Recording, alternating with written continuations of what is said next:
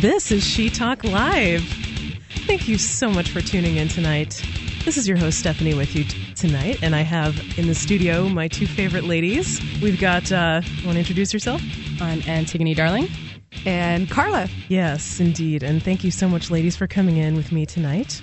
It's always a pleasure. We always have a, a great fun when we do this together. Um, so we have many things to discuss tonight, uh, a very full plate in front of us, and we've had some... Uh, Some amazing Facebook uh, suggestions about what to talk about tonight. So we'll, we'll definitely be getting to uh, a lot of issues on the table. But uh, if you want to uh, sp- spread the message of liberty, share us with your friends, get some other people to listen, go ahead and point them to listen dot free talk live dot com, where you can see us on the studio cam doing what we do. And of course, you can give us a call if you want to share your thoughts with us. Our number is six oh three, four three five, one one oh five. And one more time, that's six oh three. You want to do the round table? six oh three, four three five, one one oh five. Excellent. Yes, I, I kind of put Antigone on the spot there, but uh, as long as I have, to, as long as I can do the four three five part, I'm okay. I know, and I was sort of like, what comes after four three five? You're the professional here, Stephanie. All right, well, I'll I'll try to be professional as possible, but I can't make any guarantees. So anyway, you know, somebody suggested to us a couple weeks ago uh, that there should be a She Talk Live drinking game. That every time Stephanie giggles, you take a drink. All right. I, That's I'll take dangerous. One for the team.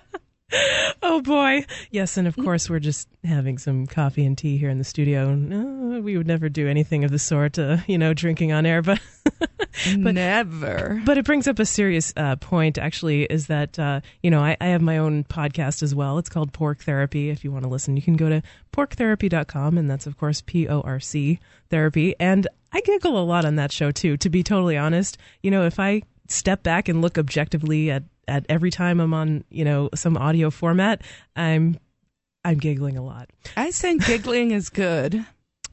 I don't know. I mean, yes, I think on one hand it's good to be uh, positive, I guess, to sound upbeat and to be excited about what you're doing. And I certainly I feel I feel that I am excited to be here. Um, but sometimes I do feel like when I giggle a lot, it comes off as maybe nervous or like I'm not confident in what I'm saying. What do you ladies think about that? Oh, not, not necess- straight no, into not necessarily uh, me, but just anybody, you know, kind of that nervous laughter. Do you think it's it's kind of better to try to cut that out, or do you like to be playful when you're on the air? What being do you think? Playful is fine, but I find that if I'm listening to a podcast for information or for whatever, if there's a lot of it, I'm just kind of like, okay, can you get to the subject matter, please? Mm-hmm. No offense, Stephanie. No, um, none taken. I, I want feedback about that because I kind of giggle don't... a lot. Okay. All right. But oh, so listeners, aren't you delighted to know that tonight you will have a giggle-free show? I don't think I think we can we make failed that. Already. Yes, yes, we we have already failed at that. Well, we do have a caller on the line. Uh, before we get to Carla's thoughts, uh, let's see what this caller thinks about our giggling women in liberty, or maybe some other very much more important topics. So, uh, caller, you're on the air. Who's this? Oh, g'day, ladies. It's Richard in Australia. How are you? Hello, Richard. You have a very nice uh, voice, I would like to say. Thank you. Um, I don't mind the, the giggling at all, but what I called up about is I'm having a back and forth conversation with a mate of mine just on freedom and liberty, et cetera. Mm-hmm. I wanted your help in giving me a good answer to his question of if we have private ownership of, of land and property, et cetera, mm-hmm. what stops money concentrating in fewer and fewer hands? And I just don't have a good response for him. So what, what's your opinion? Mm-hmm. Okay, well, thank you so much for the question. We'll, we'll keep you on the line so we can uh, have a dialogue. But the first thing that comes to my mind is, um, you know, maybe in a totally free society, there would be some people who would have more money than others. I think that's uh, kind of inevitable. But uh, right now, the society in which we live, the government is is so instrumental in uh, sort of giving out corporate welfare and kind of giving favors to their buddies, uh, the, you know, the people in industry, so-called, who are friends with the politicians, and then they, they use the government to enact these laws that pro, you know, prohibit uh, smaller competition from coming up. And uh, Yep. I'm I'm thinking of, you know, different industries, like, for instance, maybe, you know, there's a mega corporation and, uh, you know, the government enacts some kind of law that says, OK, well, each each toy you make, you have to get it uh, inspected and tested for lead. Well, you know, like a small toy company wouldn't be able to afford that. And so they wouldn't come up and they wouldn't be able to compete. But for the huge toy company, oh, it's no problem. They just hire a few extra lawyers or corporate bureaucrats and, you know, that they're it doesn't affect them at all. So I, I think that the government we have today is is actually playing a role in in protecting some people who have, you know, these huge amounts of money. What do you think about that? Yeah, look, he can he can partly see that, and I've certainly put that argument uh, to him. Mm-hmm. What his concern is in the system that I would, would like to, to have, which is probably the, the, the free system that we all uh, aspire to, he doesn't understand what... Um, things such as, say, say, ostracism, people's freedom of choice to mm-hmm. put their money to wherever they, they want. He doesn't understand how that's actually going to work. Now, I don't know whether that's because he has sort of a small faith in humanity and doesn't really trust people, mm-hmm. but I just don't have an argument that I seem to be able to uh, capture him with. So are you... Um... Is your friend maybe talking about, let, let's make this a little more com- concrete, is he talking about maybe like, uh, for instance, people who would own a factory and would hire people for very low wages? He's saying like what would stop workers from being exploited, that kind of thing? Uh, look, that's, that's, that's one example. His mm-hmm. uh, opinion is that it would go into almost a feudal lord with serfs type of system because the big guys would hire more and more uh thugs and get more and more power, and the little guy, and he, he, he speaks almost a little bit in socialist speak, but the little guy would be unable to do anything about it because they just wouldn't have the power. And I suppose that's really the the nub of my question. What's mm-hmm. going to give people the power? Well, what you just described sounds like our system now. Yeah, I that agree. Is exactly our system now. You can't just yeah. go start a competing company. But in a voluntary society, you know what? Screw you guys. I'm, I don't like how I'm being treated here. I'm going to go start my own business with my own skill sets and with what I can do. I don't need to go pay licensing fees and permit fees and go beg a politician to allow me to start competition. Mm-hmm. And another thing I would add is that sometimes uh, the, the so-called little guy is the little guy because he's been basically trained by the government schools to be an obedient worker that just, uh, you know, slaves away at a, at a low wage job and pays, uh, you know, is milked for taxes as a taxed livestock, basically. Right. And That's I think a good point. Yep. Government school really adds into that paradigm. Carla, you look like you had something to say. Yeah, I mean, I think it does boil back down to the free market and sort of really fully understanding what that is. So in, in this scenario, the little guy or the exploited worker, if you want to be the most successful in a free market, you have to satisfy both your customers and your employees. I mean, and so, right. you know, if you had a big company who was sort of doing this exploitative thing, you would be able to create a competitor because you would not have monopolies in the way we do now or the oligarchies. And, um, there would be no reason why the, the guy next door could go, well, I want to to also sell sneakers for sake of argument, mm-hmm. but I'm going to pay a fair wage or I'm going to give this kind of bonus or I'm going to do this thing. So I think the market would figure it out.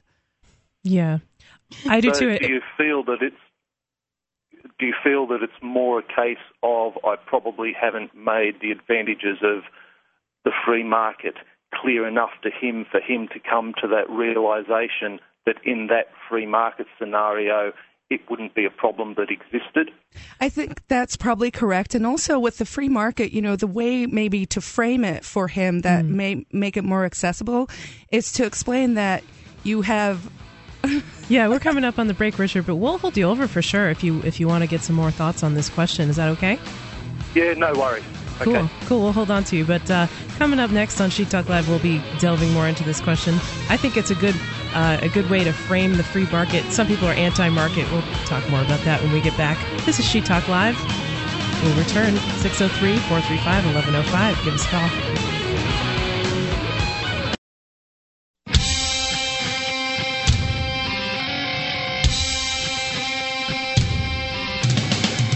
This is She Talk Live.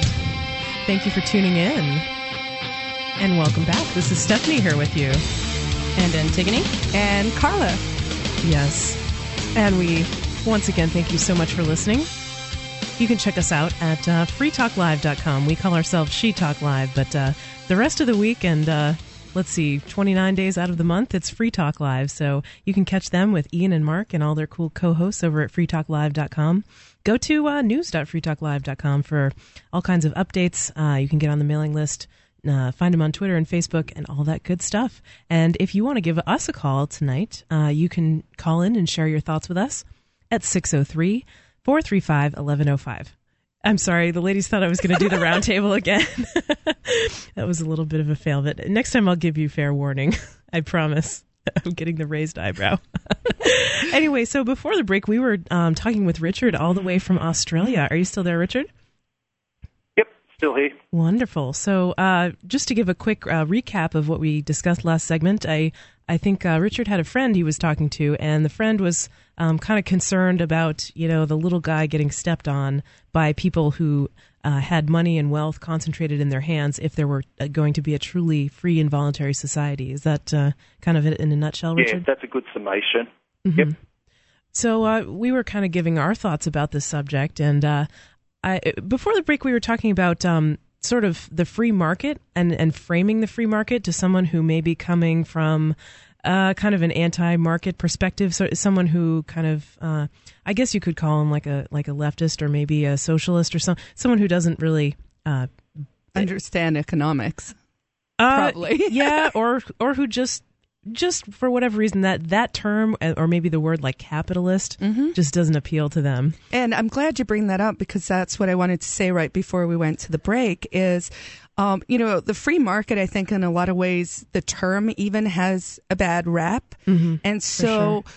Maybe yep. One of the ways that you could frame things is to try and sort of make it more appealing by really trying to sort of get at the nuts and bolts of what a volunteer terrorist society would look like. So really speak in the language of how much choice he would have.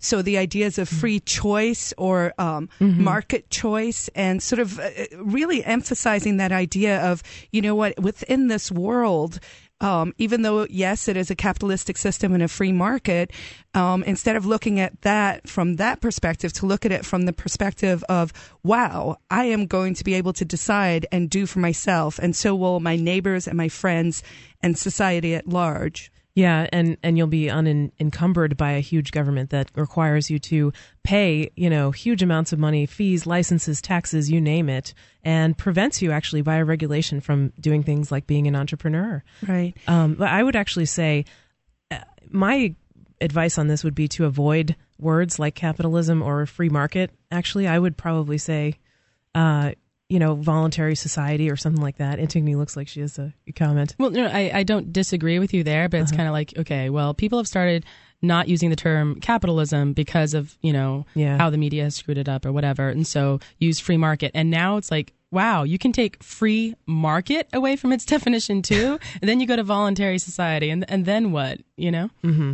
Yeah, and I definitely see yeah, where you're coming uh, from.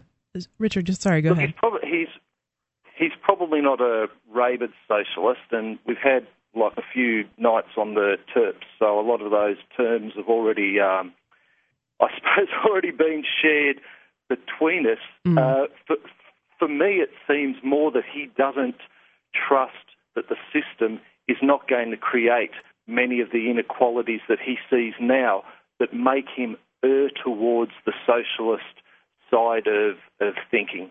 Well, mm. I mean, you could argue that, you know, the inequalities that we see now is a result of a system trying to protect against that. So that's like yeah. a double irony in some ways. Yeah, I have an idea too. Um, have you ever asked him, Richard, um, if he, like, have you ever asked him, hey, you know, um, I want kids to be able to go to school and I want them to get a good quality education.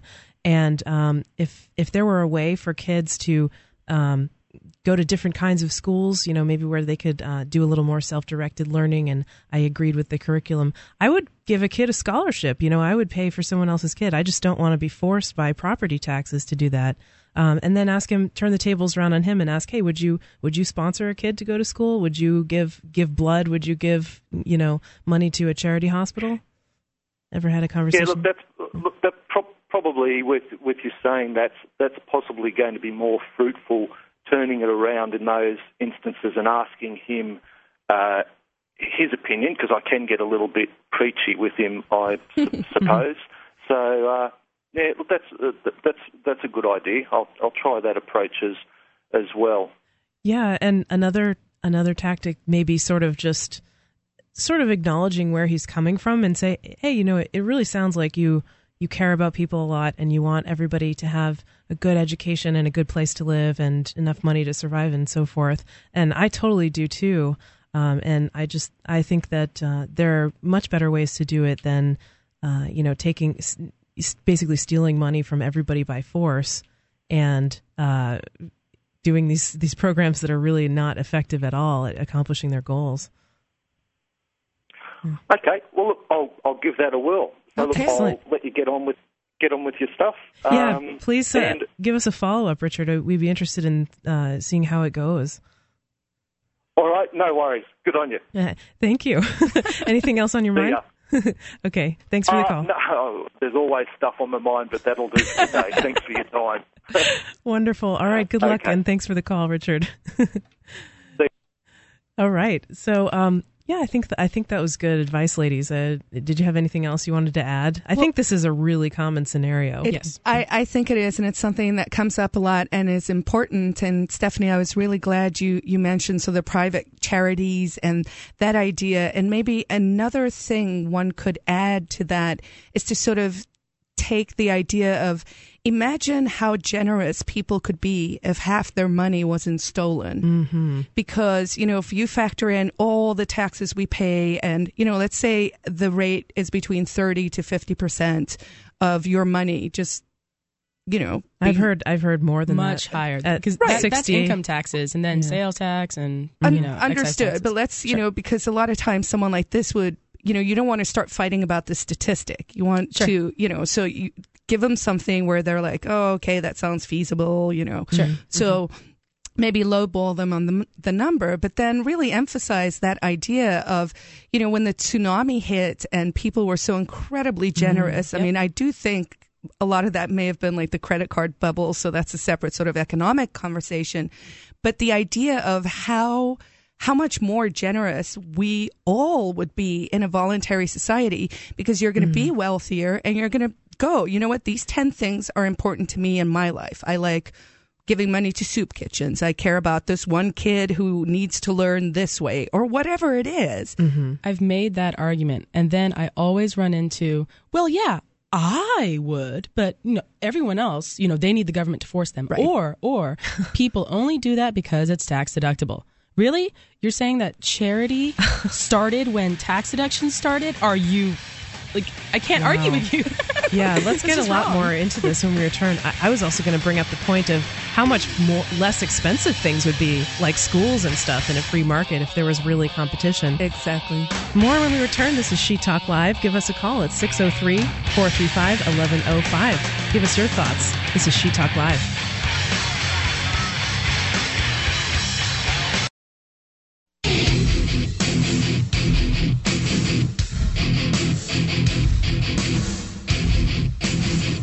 This is She Talk Live. Thank you for joining us tonight. This is your host, Stephanie, with you. And Antigone. And Carla. Yes, the ladies uh, reaching for their microphones as we come back from the break. Thank you so much for tuning in. And uh, if you would like to give us a call, uh, our number is six oh three, four three five, one one oh five. One more time, that's six oh three, four three five, one one oh five. And we do have one call from another lovely lady out in the audience uh, waiting for us. But first, I need to tell you about Mandrik and his famous baklava. Are you looking for the perfect treat to bring to this year's holiday party? Need a new gift idea for friends and family? This year, make it George's Famous Baklava. George's Famous Baklava is a walnut pastry with over fifty layers of melt-in-your-mouth phyllo. All the ingredients are premium and natural to ensure only the best taste. It's the perfect treat for any holiday party with friends, family, or coworkers. George's Famous Baklava is shipped in a special container priority mail, so it gets to you fast, fresh, and delicious. Order by Tuesday, December twenty-first, to make sure you have it in time for Christmas. Check out George's Famous Baklava at mandrik dot com, M A N D R I K dot com. No C in there. That's mandrik dot com. Yes, and ladies, uh, which, pound for pound, uh, speaking of food, which has more protein when it comes to the apocalypse, dogs or cats? We were talking about this during the break, and uh, male, female type things, and I would rather uh, watch Spike T V than Lifetime, and I love this show. What? Lifetime is called Strife Time oh. in my book. Uh. I I understand. Uh, so there's this show called Mansers, uh, which has interesting questions and, of course, their answers. And uh, I, I have this really quirky memory where I remember things forever. And one of them is um, when, you know, push comes to shove and you have to eat your pets, which pet, cat or dog, has more protein per pound? And it is the cat. Good to know for those survivalist types out there. I don't like cats, so that's cool by me. I would never eat my dog, but... It's low carb, right? It is indeed low carb. Anyway, okay, enough of that. We're going to bring Shawn on. Shawn is calling from... Shawn, where are you calling from? I'm calling from Missouri. Excellent. Well, thank you for making the call tonight. And uh, what was on your mind? I think, uh, if I'm correct, I think that you're the uh, financial director of Lola. Is that correct? Yes, that is. Excellent. And Lola... Oh, and Lola is the Ladies of Liberty Alliance, right? I should let Shawn do the talking. She's the one who called in. So, Shawn, tell us. Yeah, what... that's, I mean, that's our name. It's been the name for quite some time. I actually was under the impression that there were some questions about the way we're handling our finances and nonprofit status and things like that. Oh, okay. Were there questions that you ladies had about that? Sure. So I guess we should give a little bit of background, background. on this first. Um, for anyone who... isn't an, uh, I guess, an avid Facebooker. Uh, one of us had, had posted on Facebook today that we were going to be doing uh, She Talk Live tonight, and uh, uh, had solicited, you know, topics for discussion from the from the audience. And someone posted on that thread that uh, they were interested in discussing the recent interview that Allison Gibbs, who's the Uh, executive, executive director, director of mm-hmm. Lola, uh, uh-huh. rec- recently did with Reason dot T V. Uh, and so we were definitely interested in discussing that because we do talk a lot about sort of women, uh, liberty-related women issues on the show. Um, and someone posted also on the thread um, in, the, in that conversation that uh, they were wondering about the five oh one c three status of Lola and if it was uh, compatible with liberty. So um, I guess that was why... Uh, you know, maybe why Shawn was calling in, right, to talk about that? Mm-hmm. So... I mean, do you guys have any questions about it first, or, I mean, or would you just like me to go right into it, or... Well, that was a... I mean, we, we were discussing it, and, uh, you know, each of us has our own opinion, but uh, it, it, this was just something that started up on, on Facebook that someone else brought that up. I mean, personally, um, I don't have any issue with it. I don't really think it's controversial, um, because... pretty much, if you're going to be taking in lots of donations from people to really do a lot of outreach, which, yes, is expensive, uh, you need to have that status because otherwise people are going to have issues uh, donating to you. So either you get uh-huh. no donations and no money and try to, you know, have a blog. Um, uh-huh. Even or you that take costs in, money. It does cost money, but it's possible to do, mm-hmm. you know, on your own out of pocket. Um, it is. It is possible to do without that. Um, I will tell you this. Based off of um, the anarchist, the agorist community, people telling you to get off your social security numbers, um, a great way to get a taxpayer identification number is by starting a nonprofit, mm. which is one of the most agorist type things that uh, I've read, at least throughout so, my research. And Shawn, when you, you know, say different no. When you say a taxpayer identification number, I, I'm not really too familiar with that. Is it something that could replace a social security number, or what? what, what was um, that? that actually, I don't want to give any legal advice or anything. I yeah, would of suggest, course. you know, the listeners by all means do their own research as far as a T I N versus an S S N. Okay. Um, because that does identify an organization of sorts. Versus okay. an individual. I so gotcha. It sounds um, like there's a market opportunity here for some agorists to start a business that starts nonprofits. That's right. Huh. Well, I mean, it's kind of um, similar to how other, a lot of people. Night- well, a lot of people will start like L L Cs, right? And you register your car under that, mm-hmm. and, and that kind of just separates your assets from yourself. You know, so if, it does. And yeah. here, here's herein lies the bonus to a nonprofit organization. Um, most agorists, more, most anarchists I know are some of the least vain people that I know, as far as they're not wanting to become the next Bill Gates, mm-hmm. you know. They want to have an effect. They want to be able to live comfortably, possibly create jobs for others so that they can live, live comfortably as well. Mm-hmm. Um, the nice thing with a nonprofit is based off of, you know, of course, your donations and things like that. Things change. You never pay taxes. That's the thing. Mm-hmm. You're never paying into the war machine when you have a nonprofit organization. So um, I have a question, Shawn. Why um, uh-huh. why is it called a taxpayer identification number if you don't pay taxes? Because you do have to submit paperwork uh-huh. that shows your donations and things like that. It's nothing that you have to pay into. Uh-huh. Um, it's just it's basically a report that they expect from you every three to seven years. Mm-hmm. You're notified whenever they expect paperwork. And this is the federal government that's notifying you? And Yep. Okay. It sure is. Um, they never seem to leave us alone. It doesn't matter where we go. Oh, no, yeah, and I, I totally agree with that. Uh, actually, you know, this is a good opportunity to talk to you about this because I'm not familiar at all with any of this, you know, what it takes to become a five oh one c three. I mean, is there is there an approval process? Do they have to uh, approve you? Do you have to ask permission and fill out papers and all that? It is. It's quite a process um, as far as, you know, coming up with your board, because instead of like an L L C where you would have an individual that would be responsible for everything, mm-hmm. you end up with um, members on your board, which you have to have at least five. You mm-hmm. have to have at least three directors. Um, and these people are basically decision makers. Okay. Um, so that that way, if anything were to go awry, everything doesn't fall on one person's head. It's on the board. Does okay. that make Does that make sense? Yeah, that, that does make sense. And how long does it take to get approval to be a five oh one c three? And how much are there, fee, are there fees associated with it? Does it? Do you have to pay? It's the I R S. So I mean, it, approval process and me giving you a timeline is I'm not a magician.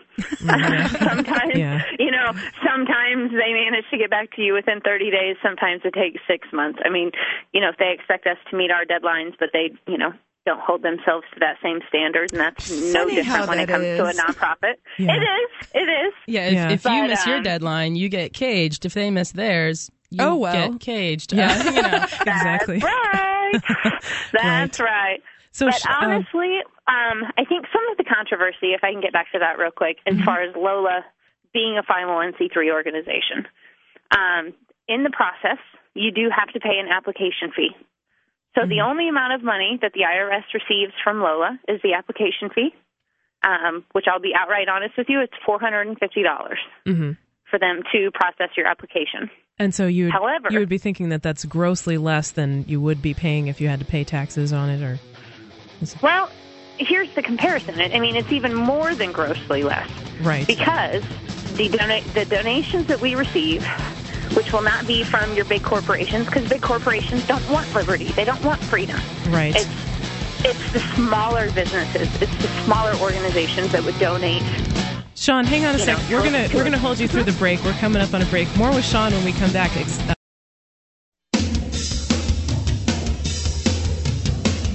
This is She Talk Live, otherwise known as Free Talk Live, most of the rest of the week and the month. This is Stephanie here with you. And Antigone. And Carla. Yes, thank you so much for tuning in. We're so excited to have you here with us. And we're having a blast as always. Go to um, m dot free talk live dot com if you want to listen to us on your mobile phone. Most people have smartphones and all those cool things nowadays.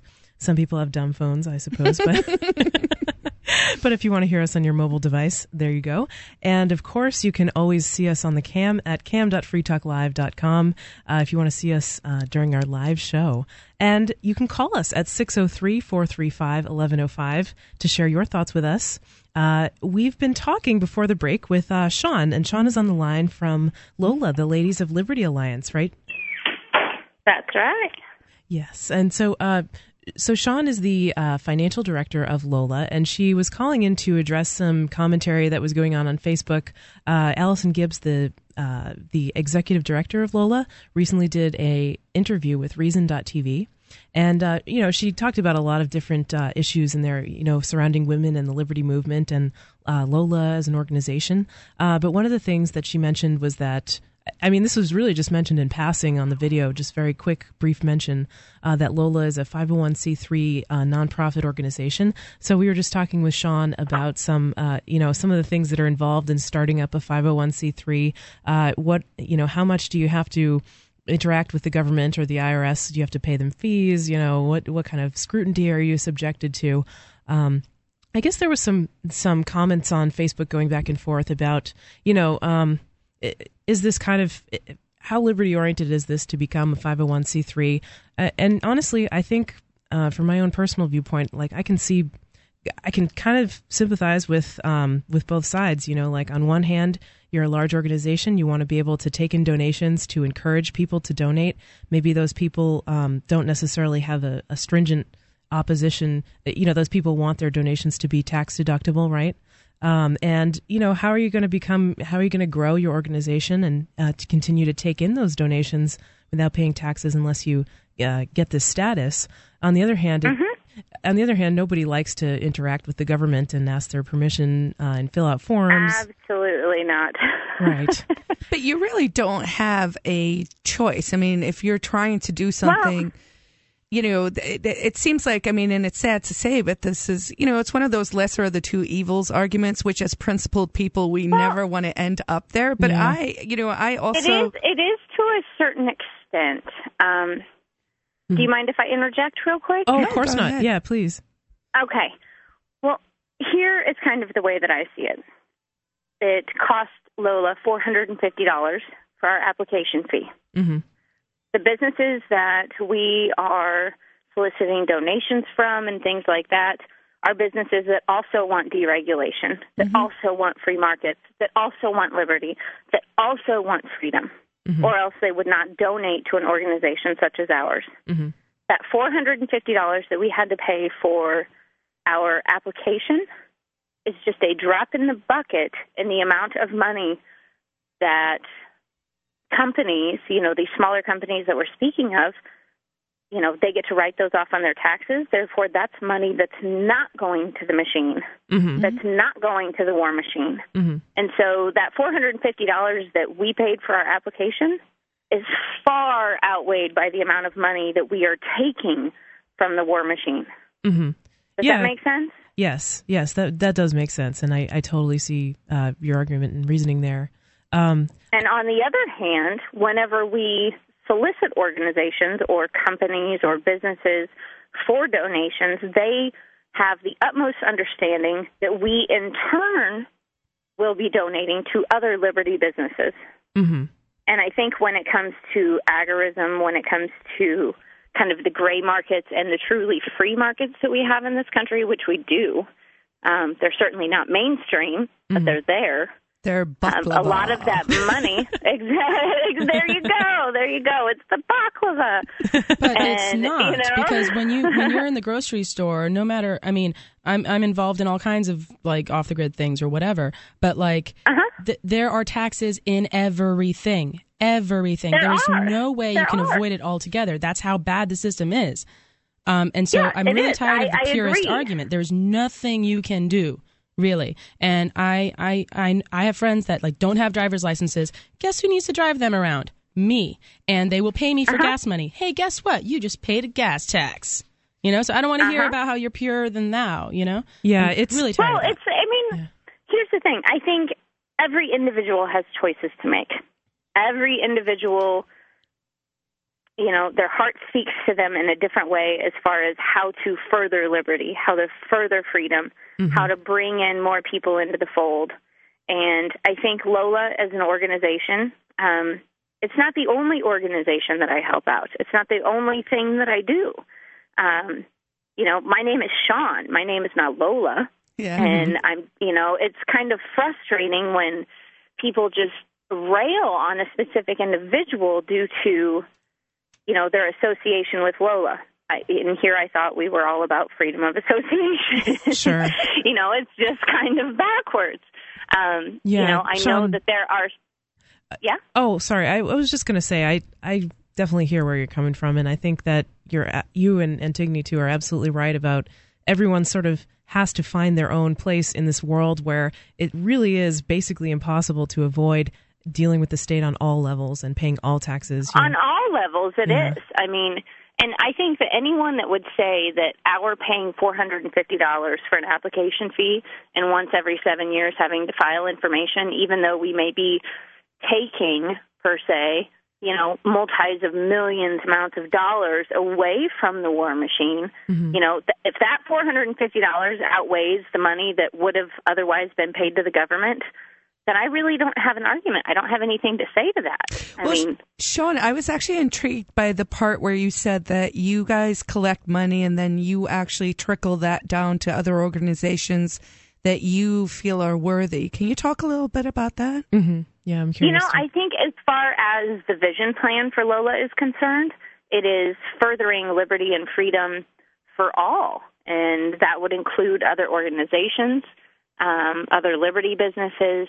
Uh, I know that we are fairly, you know, I personally have to apologize to everyone in the movement for the last year or so. Uh, my access as far as to the web and to actually be able to work has been fairly limited. Mm-hmm. Um As of recently, I'm ready to go. I'm ready to rock and roll. You back on um, the so internets? We... That's right. Yeah. Back on the internets and off the crappy phone internet, see? Oh, boy. Yeah, we have but... some experience with that, especially in the rural parts of New Hampshire where it's very uh... difficult to get access. Uh, I bet. But yeah. see, now I'm back. And I think, you know, as far as the vision for Lola is we seek to support all people. And so I think sometimes as ladies in the movement, I mean, as you mm-hmm. guys know, we are outnumbered by far as far as women versus men in the movement and things like that. So uh, I think... You know, Shawn, that was so something... I think, I'm sorry, go ahead, finish your thought, and then I have one more question for you. You know, I was just going to say, I think that Lola, because it says Ladies of Liberty Alliance, we catch a lot of flack. It's almost like, you know, we're standing up in this big group of men, and we're standing up much, you know, we just... We're kind of making uh, bullseyes out of ourselves. Well, we're you know? standing up in better shoes. There you go. Okay, always better shoes. Always better shoes. But, I mean, you know, we're just automatically a target just because of the way humans are, period. I mean, it's not a big deal. It's just that people need to realize that as far as the five oh one c three status is concerned, it actually takes more money from the war machine than what people think that we're giving into it. Right. Um, yeah, Shawn, we appreciate we appreciate that clarification. I did just have one more question. We're coming up on a break, but a quick uh-huh. question. Allison said in the in the interview that there were, um, I believe she said, nineteen men uh, for every one woman in the Liberty Movement. I was kind of just curious, like, uh, where she got that number, because I hadn't heard it before. Actually, you know, I do not know. I know a few days ago that I saw something like that pop up pop up on Facebook. I'm not sure where that came from. Mm-hmm. Okay, that well, maybe Allison be something you have to clarify us. With her because I don't know. Okay, wow, that's yeah. I that do know great. Just from doing the social networking that you know we are by far outnumbered. I mean, whether yeah. it's nineteen or twenty-one or ten to one or whatever it is, yeah. we all know we're outnumbered. Well, yeah, move to New Hampshire because yeah. it's not that way here. Yeah, I do. Well, see, I wish I could be in New Hampshire. I do. I do feel like I'm really interested in getting um, empirical data about the number of women or the number of men uh, in the movement, because I, I I agree it does at times really feel like women are outnumbered. Although it's like, how can you quantify that? How can you be objective? How much does it vary regionally? Uh, so uh-huh. we'll, we'll get into that more. Shawn, is there anything else you wanted to discuss with us tonight? Ah, not so far, unless you guys wanted to continue that conversation after the break. Um, sure, yeah, we can hold you over and talk about the numbers of men and women, Liberty Movement. Stick around, we'll be back. Sounds good, stuff. More talking about women. This is She Talk Live, Alrighty. What we do best. We'll be back. Give us a... Spark imaginations and free minds with an enjoyable graphic novel or webcomic from big head press dot com. This holiday season, share the freedom message with friends, family, or that one acquaintance that really needs it. big head press dot com's thoughtful stories provide a vision of freedom and how we'll get there. Just one of the many imaginative graphic novels from big head press dot com is L. Neil Smith's Roswell, Texas, a sci-fi, western, romantic comedy with aliens, motorcycles, beautiful women, and the gayest Nazi you've ever seen. Sample online before you buy at big head press dot com.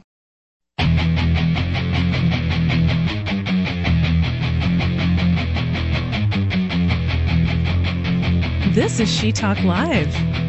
Thank you so much for sticking with us during the break. We're so glad you're here, and we're also so glad that we're all together in the studio having such a good time. This is Stephanie here with you tonight. And Antigone. And Carla. Yes, indeed.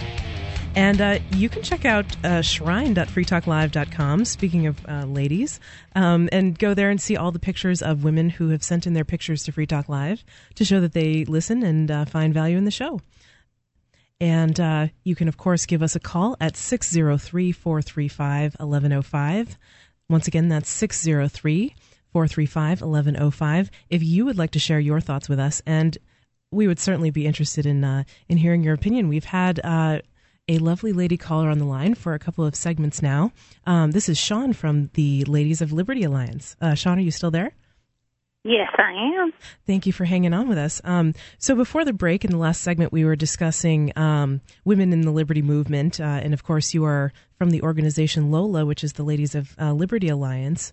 And uh, this all kind of started with um, an interview that the executive director of Lola, Allison Gibbs, just recently did on uh, Reason T V. And uh, I was kind of wondering, um, you know, maybe Allison could call in uh, later on if she's listening and and give us a heads up on this. But uh, we were talking about like empirical data to show that there are uh, more men in the Liberty Movement than there are women. And uh, Allison had mentioned a figure of about nineteen men to every one woman. And, you know, it just kind of struck me because she she said nineteen rather than twenty, you know, like it, it didn't seem like a round number. So I was like, well, okay, where, you know, where did that number come from? Because I'm interested in hearing, and just kind of based on my own experience, um, I have a dear, dear friend who is uh, a male person in the Liberty Movement, and uh, let's just say he's he's visible. I don't want to give away who this is, but uh-huh. you know yeah. he, he's he's active. He does you know writing, media, that kind of thing. Um, and he said he gets emails all the time uh, from men saying, you know, I like your I like your stuff. I I like your ideas and wanting to discuss them, but never. Uh, he's been doing this for years and uh, has only gotten maybe one or two emails from women, and they didn't, you know, they didn't. One of them was just a donor with with no, no message attached, and another one was just, uh, you know, some like a small comment. You know, it wasn't uh, the volume of email from women was just not, not paralleling that from from the men.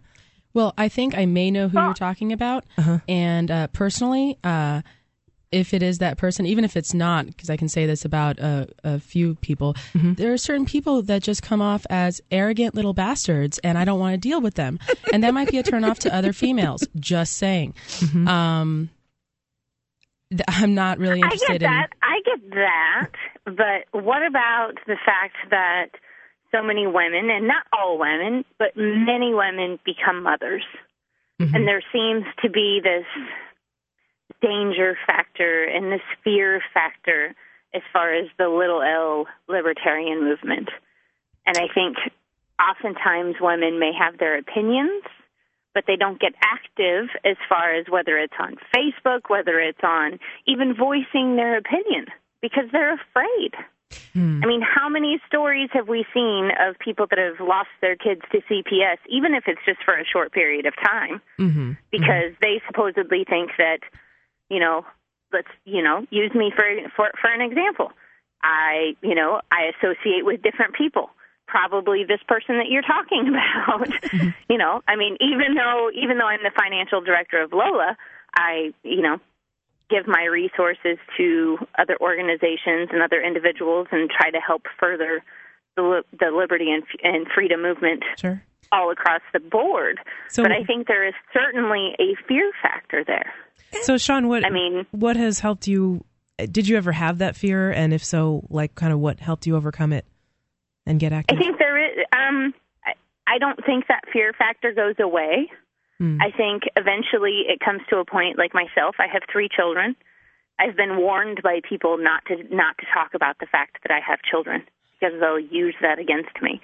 Wow. Um, I've been told that by quite a few people in the movement. Um, but I have broken no laws.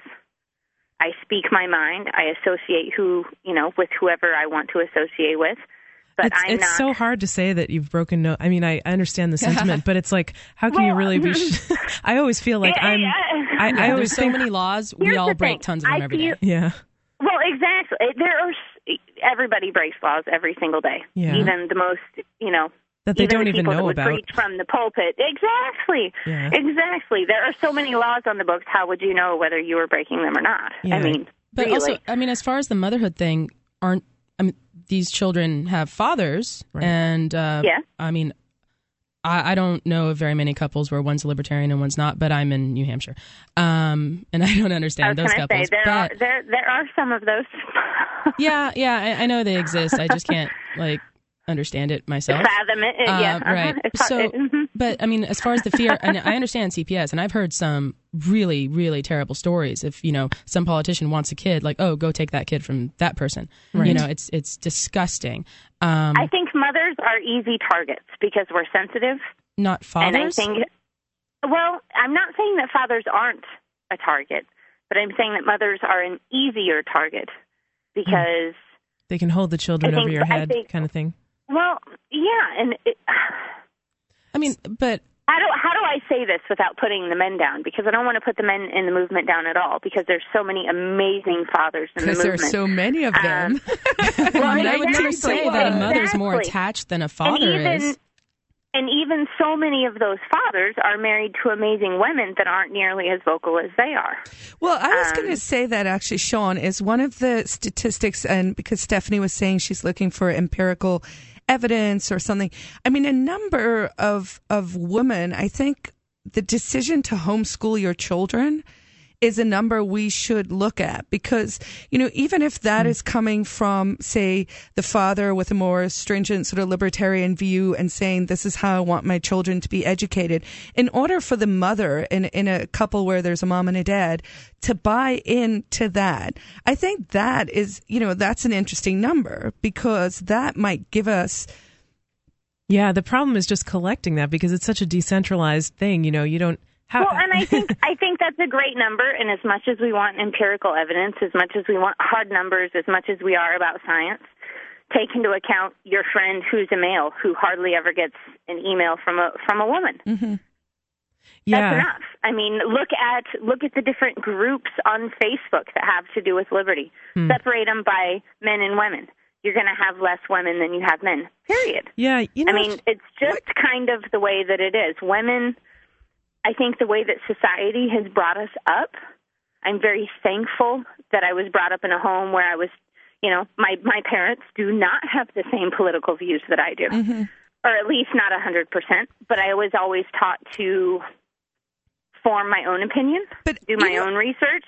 I was brought up as a free thinker, and I don't think that necessarily as many women in our generation were brought up like that. Well, yeah. I have a lot See, of hope for the next generation because I, I really do feel like the next generation, there's going to be a lot more free-thinking type parenting happening. Yeah, Shawn, which, I, I just want to pick which up... Which gives me a lot of hope for the future. So. Yeah, absolutely. And I, I did want to touch on something that you just said, which was that, you know, uh, you were you were raised as a free thinker, but like I think that that fear factor that you were talking about, about before... Uh, extends beyond uh, fear of something like C P S. I, I just think that the roots of this are really run deep into childhood and government school and all kinds of everything oh, in society. Absolutely. Like women absolutely. are just, women are taught to be, uh, to be pleasers and uh, to subjugate their own needs to those of others. And to say, I'm sorry all the time, kind yes. of have beaten dog syndrome. Yes. You know, oh my gosh, I'm sorry I've offended you.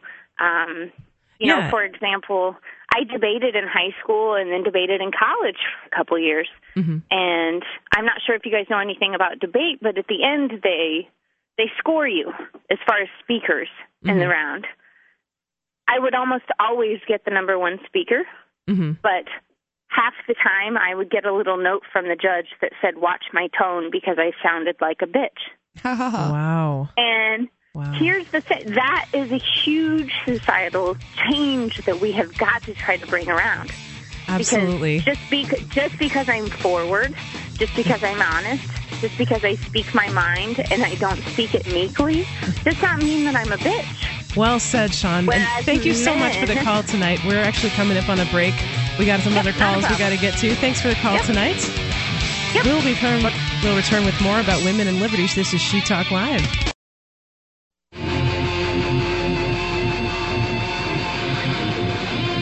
This is She Talk Live. Thanks for joining us again tonight. Stephanie here with you. And Antigone. And Carla. We are so excited to have you listening to us tonight. We certainly appreciate your ears.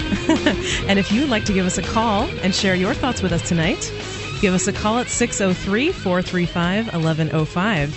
And once again, that number is six oh three, four three five, one one oh five. Although we do have the phone lines uh, loaded up with lovely ladies um, wanting to discuss all kinds of liberty-oriented things with us. And we're very excited about that. Um, but first, I need to tell you about english dot free talk live dot com.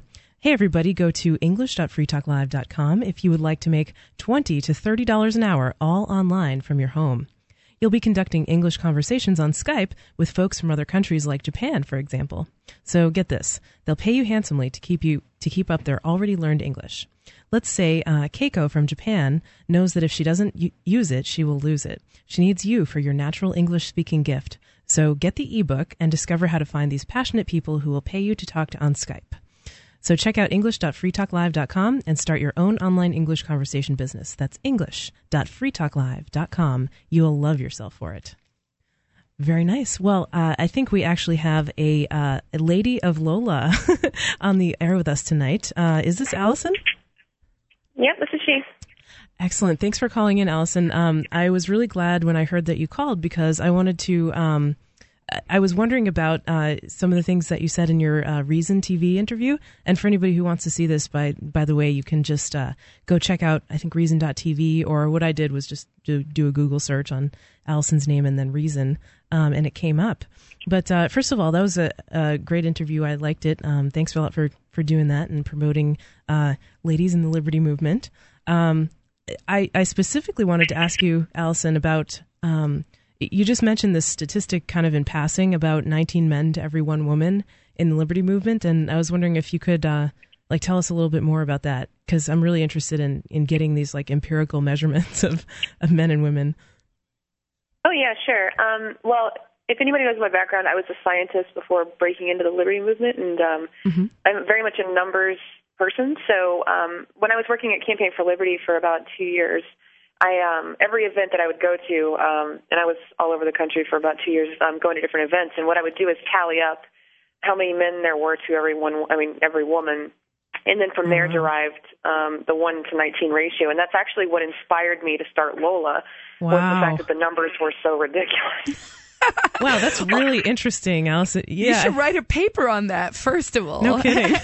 Because um, that will be our first empirical evidence, and second of all, though... Ladies, yeah, help me, ladies, help me out here. But you know what? I'm like, those are pretty good odds for us. I think I think that should be our marketing point. If you're straight, anyway, yeah.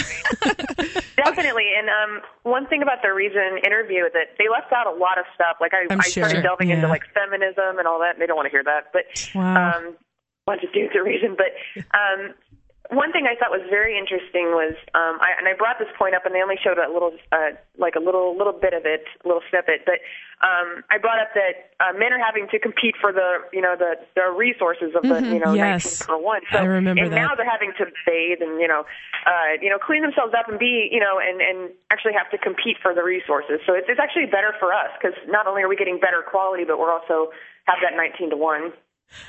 Yeah, I, I have to say, like, I don't, I don't really know too many men that don't bathe. like, but I, I don't know, but, um, but yeah, I, I hear what you're saying about the kind of, uh, there's a little bit of a market element in there, I guess you could say, right? Yeah, definitely, free market principles all around. Yeah, so you, so you said that it was like a long inter. You know, we were talking in the car on the way to the studio tonight, Allison, and, and we were like. Man, I bet that was like, you know, an hour of footage and they just took out like five minutes worth of clips. Is that is that true? Oh, definitely. And you'll see yeah. some parts where it looks like I still had more to say and it just like snapped off. Yes, mm-hmm. I did. So. I did notice that, too. Well, it yeah. also seemed like I don't know. Uh, Tim Kavanaugh, I mm-hmm. believe, was the I, I haven't seen any other of his interviews, but it just kind of like the statements he was making and the way he was asking questions just seemed kind of like he was goading you. So I right. don't know if that's his interview style or if it's because, you know, you're, you know, a Lola or whatever, um, because, you know, why do women hate freedom? Really? Right. Really? You just asked that? Well, uh, to be fair, I mean, I'm sure something like that is, you know, it's to get your soundbite. It's to get your, you know, it's... it's In fact, it's, that it's was the soundbite at the beginning of it the... It was yeah. the soundbite. And, you know, sometimes you have to do that because you're you're you're making a product that needs to sell something. So they have a different agenda to your agenda. Mm-hmm.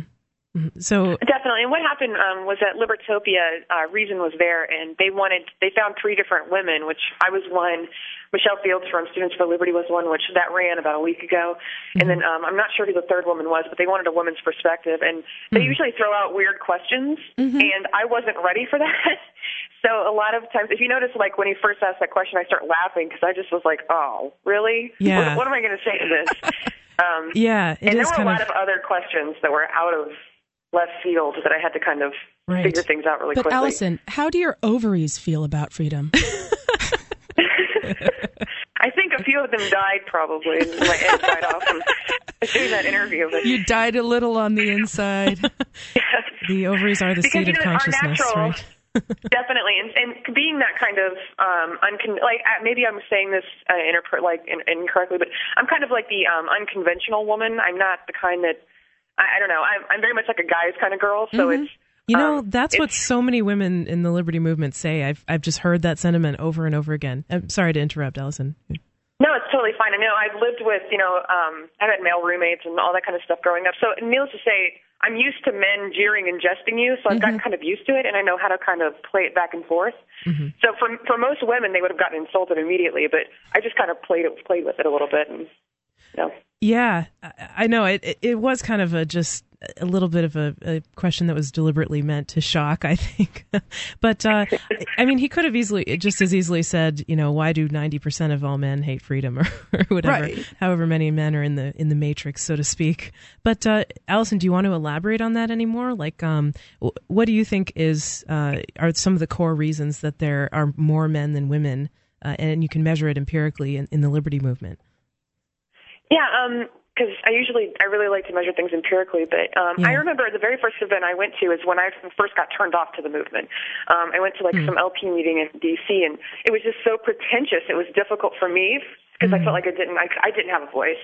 And I've, I've heard that resonate through um, a lot of women, or young women especially in the movement, that, you know, haven't gotten their, uh, their, their uh, calloused skin yet. Mm-hmm. Uh, so, you know, they're, they're growing in that way. But um, well, it's, I, it's I funny. It's funny, Allison, because when we post about um, She Talk Live on Facebook or whatever, or we'll, you know, Ian will post it on the Liberty Radio Network page or something like that, you know, it, uh, inevitably we'll get at least one comment that's like, oh, I'm waiting with my pants around my ankles, or like, oh, what shouldn't they be in the kitchen, or, you know, and we, we let it roll off our backs. We laugh about it and stuff. But, you know, it's just, it gets a little old after a while, you know. No, it totally does. And I think that we, we as women really have to figure out a new strategy. You know, the old strategy of um, how we have uh, grown and prospered um, has has somewhat, we've had to play the, the you know, balance the two ideologies or the two ideas of what women should be. And I think through educating and through having like a, um, you know, we call it like the Lola Love Illusion. Right. Uh, just being Allison, we're, we're and, coming up on a break, but uh, okay. we'll hold you through for some more when we return. More with Allison okay. when we get back from the Ladies of Liberty Alliance and more about women in liberty. This is She Talk Live, six oh three, four three five, one one oh five. Give us a call.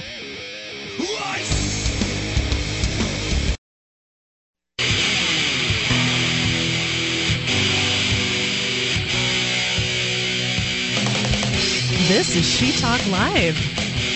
Stephanie here with you tonight. And Antigone. And Carla. Yay! Yeah, we're having so much fun here in the studio that we almost forgot that it was we were coming back from break. So uh, we want to thank you once again for lending us your ears tonight and for your wonderful participation in the show, because we've had some really interesting conversations here tonight. Uh, anything from uh, women in the liberty movement to uh, what we were talking about at the beginning of the show. Um, something, not daylight savings. N- no, not daylight savings. That was last time. To the uh, protein content in cats and dogs. Yes. When the, when the apocalypse comes. So And we'll keep up with those little snippets because we will later teach you how to fall. Yes, yeah. Tactical falling will be uh, will be on the docket tonight. But uh, I think we have some slightly more uh, pertinent, important issues to get to tonight. So uh, we're going to continue talking to Allison from the Ladies of Liberty Alliance. Uh, I want to give out our phone number, too, just in case you want to call us with your thoughts. Uh, it's six oh three, four three five, one one oh five. Once again, six oh three, four three five, one one oh five. So, uh, Allison, are you still with us? Yes, I am. Excellent. Okay. So, um, so before the break, we were talking about, uh, you know, kind of the, the male to female ratio and some of the data that you'd collected at, uh, uh, different Liberty events around the country. And I found it interesting. I, one of the things I didn't say, uh, you mentioned that you were a scientist. I'm actually also a scientist, so I do find the numbers stuff to be interesting too.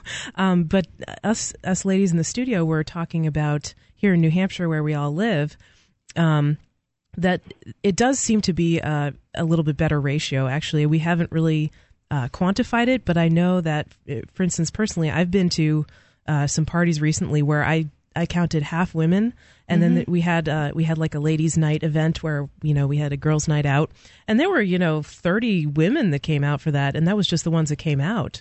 So uh, I think uh, in New Hampshire, it, it might be a little different. I don't know if that's just because there are a lot of liberty lovers all in the same place, or um, if maybe the ratio is actually is different. What are your thoughts on that, Allison?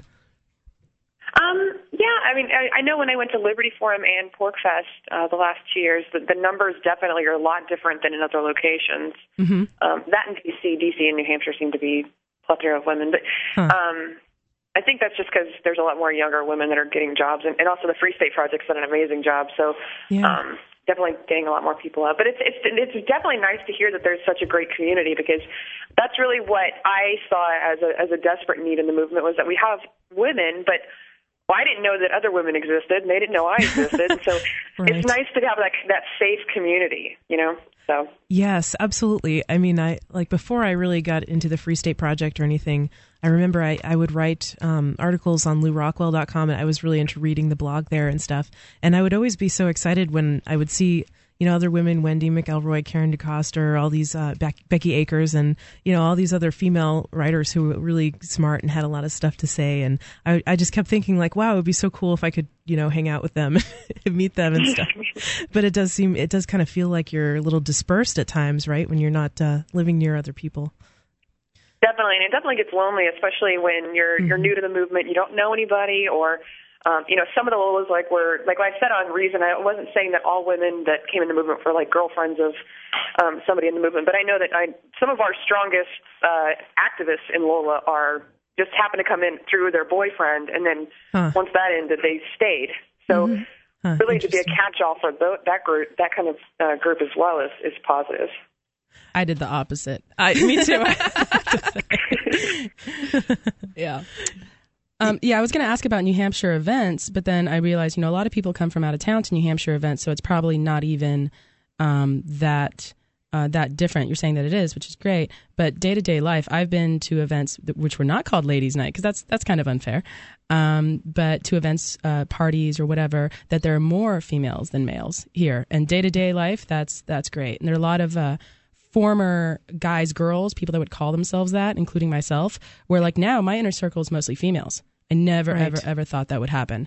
Not in California. And you mentioned the uh, the loneliness that people will feel. I mean, social networking is great for that. And even I called myself, you know, the conqueror of anarcho-loneliness at one point. nice. I went down. Well, I, I like to introduce people to each other, you know. And so I went down to L A because I knew all kinds of different anarchists that didn't know each other. So I went down there, and I'm sitting there with an anarchist friend of mine. I look over like, holy shit, is that Angela Keaton? And it was Angela Keaton sitting there with Scott Norton. So I introduced them all. You know, I, I knew Angela before. That was how I met Scott, introduced them to just all kinds of L A anarchists. I come back. I drive back up, and, you know, it's like six hours or whatever. I get on Facebook. I see a picture of all of them hanging out. Awesome. Right. Yeah, and... I, I, to reiterate, Antigone, yeah, it's just, it's something that I've heard so many women say in this movement, that they used to be, you know, mostly friends with men, I guess, I guess you could say. Um, I, I don't want to call that like misogyny or anything, but maybe they just, that was just who they gravitated towards, you know, or, or maybe they found more men who were actually interested in the ideas of freedom. And that was something that was important to them. I don't, I couldn't really say what the cause of that is, but uh, but I've I've definitely heard that sentiment. And then once they got to New Hampshire or to involved in Liberty, they met more women, and they were uh, they felt that that void being filled in their life, I guess you could say.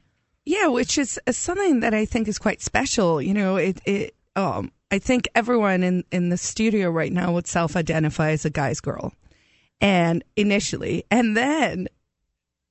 Meaning, because I got some raised eyebrows. People who generally, like my friends, would be males. Yeah. Um, oh, sure. There was there was a but time. It was because most of the women I was meeting were, you know, idiots. And now, but but, that's but, all but most, of, most of the people, so most of the men, yeah. of course. Exactly. So, yeah. so it's about the movement, which is what I'm trying to say in a really roundabout way. Yeah, you, you know. I, okay, I want to ask Allison what she thinks about this. Um, I have some thoughts that just like.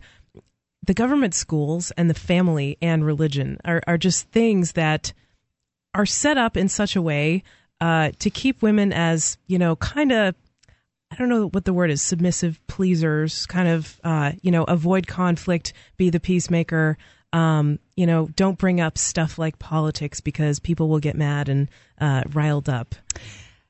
What do you, Allison, do you have any thoughts or other ladies? I, I have some. Go ahead, Allison. Sorry. Oh, sorry. No, um, I, I, I guess I think it's a little double-edged sword. I think that um, there are a lot of women that uh, use that as like a scapegoat so that they don't have to work harder, um, where they just say like, oh, I make three times less than a man, and they just get angry. But I think that using that knowledge and using it in a positive way and being able to uh, educate others about it so that they don't fall into that. For instance, Uh, you and I come from scientific backgrounds, and so it was very tough when I was going through school uh, because everybody was teachers, and like all the women were in the te- you know like going to school to be a yeah. teacher or going to school to be a you know psychologist or whatever, you know what I mean, not necessarily psychology, but like social work and stuff like that. So I mean, which is totally understandable and notable and awesome, but mm-hmm. it was very tough for me because you're in a room full of a bunch of males and you have to prove yourself. Right, and and, and you, you know, know maybe that kind of goes back to. I don't know, critical thinking or anal- being analytical or being kind of like a logical person, likes math, likes science, that kind of thing. I don't know. Um, you know, maybe those those things are kind of go with liberty, I guess, because, you know, when you think analytically, you tend to come to the conclusion that freedom is a good way to go, I want to say. Yeah, I, I completely agree. I have a question um, to throw out here. Um, I'm a little older than most of you guys, maybe by ten years, and I'm hearing a lot of language of sort of a resurgence of almost seventies type feminism. And Uh-oh. I, in some ways, find it quite troubling. And I think it's something we should explore and talk about because hmm. feminism to me as, as a language is actually a status language. It's something that, you know, people are indoctrinated in in the government schools that we keep talking about. And I, I'm a little leery, to be quite honest, of this sort of idea of, like, I hate the term. I hate the term females. I just think it sounds so um, scientific and so P C and so as if someone had drilled it into your head, don't call people women. Being a woman is okay. And I I don't know. Like, I, yes, I'm picking a fight right here. right before the break. the break. um, well, we'll delve into this more. Is this a language of feminism? I mean, I kind of feel like I don't want to go uh, to the other way either and be and be really, you know, traditional gender roles. But uh, we'll get more into this when we return. This is She Talk Live. Give us a call, six oh three, four three five, one one oh five, and more with Allison when we return. You know the Constitution like the back of your hand. You've read books, listened to podcasts, attended lectures, surfed websites, and watched videos. You've made liberty your life's goal, but something seems to be missing. Stickers from liberty stickers dot com. Exercise your freedom of speech with the world's most dangerous bumper stickers. That's liberty stickers dot com. But wait.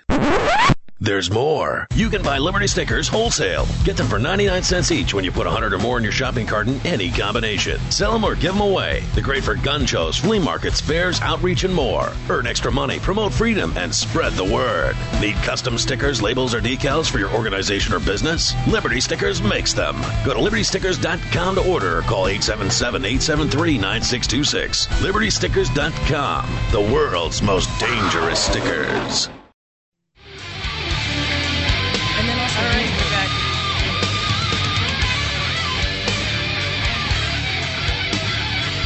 This is She Talk Live. Thanks for sticking with us. We're so glad to have you here listening to our show. And this is Stephanie here with you tonight. And Antigone. And Carla. Yes, we certainly do appreciate your ears and your calls. Give us a call at six oh three, four three five, one one oh five if you want to talk to us, share your thoughts with us. I do need to share a very important message with you. Uh, are you looking for the perfect treat to bring to this year's holiday party? Need a new gift idea for friends and family? This year, make it George's Famous Baklava. George's Famous Baklava is a walnut pastry with over fifty layers of melt-in-your-mouth phyllo. All the ingredients are premium and natural to ensure only the best taste. It's the perfect treat for any holiday party with family, friends, or coworkers. George's Famous Baklava is shipped in a special container, priority mail, so it gets to you fast, fresh, and delicious. Order by Tuesday, December twenty-first, to make sure you have it in time for Christmas. Check out George's Famous Baklava at mandrik dot com. That's M A N D R I K dot com. No C there. And once again, that's mandrik dot com. All right. So we are talking about women, liberty, women in liberty. And this is, of course, She Talk Live, where you can call us and bring up anything. But uh, recently we've been talking with Allison Gibbs from Lola. Allison, are you still with us? Yep, I'm here. Cool. Okay. So we've been having a um, a really interesting discussion so far, um, sparked by Allison's recent um, interview on Reason T V uh, about women in the liberty movement and uh, kind of, you know, the... The stuff that we can see, the the stuff we can observe with all the our senses. Known-knowns. The unknowns. The unknown. Un, is it there a known unknown? uh, who knows? I mean, that's like the dictionary doublespeak, right? You can't understand politicians. Come on. Right. Although that was a gem. Yeah, we're, they're speaking some different language. But, uh, but yeah, so what we can observe um, is telling us that in le- at least in most interest, in most instances in the in the broader Uh, national uh, libertarian or liberty movement in the U S, there are a lot more men than there are women. And Allison had some uh, data that she collected, which is, is fascinating to me, that there were nineteen men for every one woman. And so how does that affect us as women who are into liberty? You know, uh, how can we I, work I on that? I see it as a smorgasbord of awesomeness for the chicks in the movement. The straight ones, straight. Anyway. The straight ones. Yes, I know, Buzz. I'm so sorry, sweetie, but I cut my hair for you. Oh. but, but, but I mean, there's You're nothing, so sweet, Carla. Yeah, there's really nothing wrong with, you know, th- those, as Allison said in her interview, those are good odds for for the women in the movement. So really, I think it's one, as I said earlier, a great selling point, but more to the point I was I was making before the break, I, I really do want to talk about this sort of resurgence of of feminism. Ah, yes. And sort of the Thank you, the language that y- you guys seem to speak in that just for me is causing... And by you guys, you mean like kind of younger, I guess you're saying younger yes. women in the movement? Yeah, and, and I, I mean, I hope it's not an age thing, and, you know, maybe I'm totally dating myself, but, you know, hey, I went through... The the feminist revolution prior, you know, I'm married, I kept my maiden name, I did all that, you know, st- stuff. But yeah. I, I I seem to, amongst my friends, and, and, you know, that's what I mean by you guys, um, you're all my friends. And I just, I am hearing this sort of, it it's almost tending towards stridency and towards a, um a it's a language that to me sounds... scarily statist, scarily P C, scarily like the stuff from the seventies. And I know, you know, that mm. there are some libertarian feminist writers, and Angela, if you're listening, oh God, please don't call in and yell at me. Oh, but, but, you know, I just, there's, there's just something I find a little troubling because I think it to look at the problem in that way, to look at things in a gender-based way, takes away from individualism and sover- sovereignty. And I don't think our genders huh. should really matter. Like, it shouldn't be a guy-girl thing. It should be a we're humans thing. Yeah, I I have to say I agree with you, Carla. Just, I mean, valuing individualism over over collectivism. Um, at the same time, though, it, it is hard to no- not notice when you're in a room full of uh, basically ninety-five percent men and and five percent women. Right. Well, just because you notice it. I mean, I, I completely agree with Carla, and I've said this before, mm-hmm. and I'm always like, you know, telling people, ah, you collectivist. Yeah. You know, like, why am I woman? Why am I not Antigone? Right. You know, and, and I really don't like that. And I've had this uh, discussion, I think, with Allison about um, this, you know, this female group. Like, why why do you need a, a female group to get females into the movement? You know, the movement is about things that both genders, you know, would want. I mean, right. I don't really call it freedom. I call it human rights, you know, yep. to be able to feed yourself without asking anyone permission. Um, and things but at the are... same time, I mean, society, public schools and private schools. I went to private schools, but it was based on the, the public school um, system, you know, whatever the uh, Prussian factory system is yeah. with, with children. Make, cranking out the obedient um, worker exactly. drones. And I mean, there people are treated a certain way. Now, I went to an all-girl high school. So, and when my parents were making that decision, they pretended like I had a choice, but I really didn't.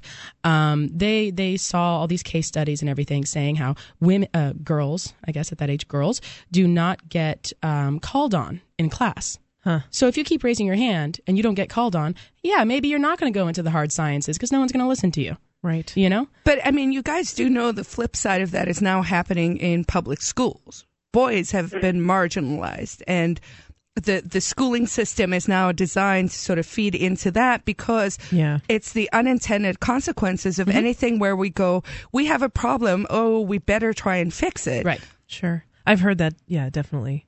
Allison, do you have thoughts on that?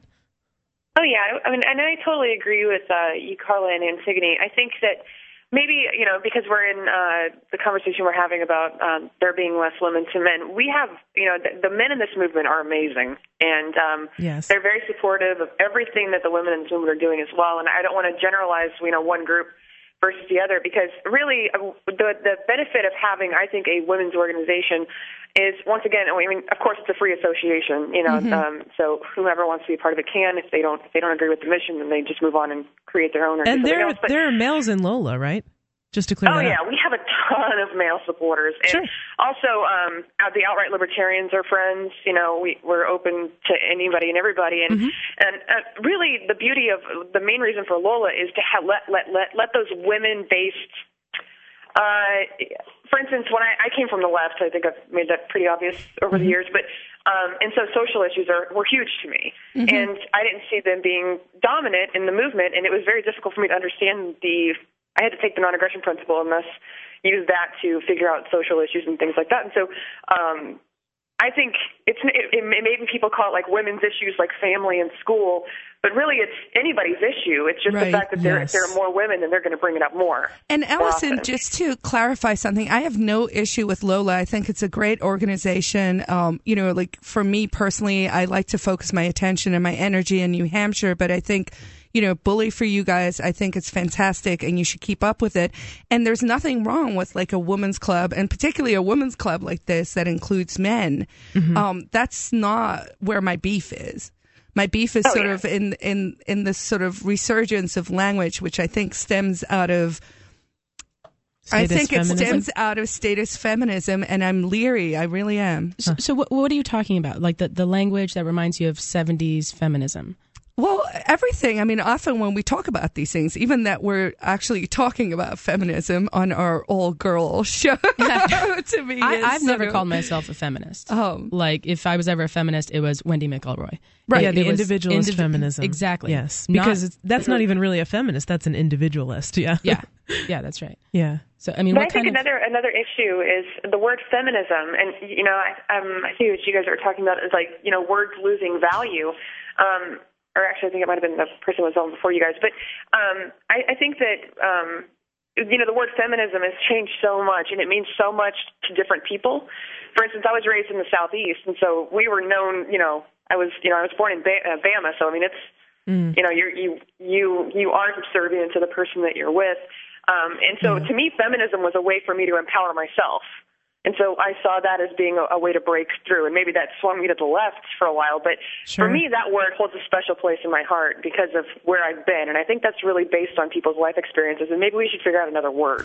Yeah, I, I like, like that mission, idea. That makes total sense. Because like in Lola's mission, we, we said the word empower, mm-hmm. to empower women, yeah. or them empower themselves. And that was actually a big issue because a lot of people are saying, well, empower to me is like, you know, seventies feminism. And, and so it was, it was a tough struggle, but it means something different to everybody. So let's redefine, let's find a word and redefine it and let that be it.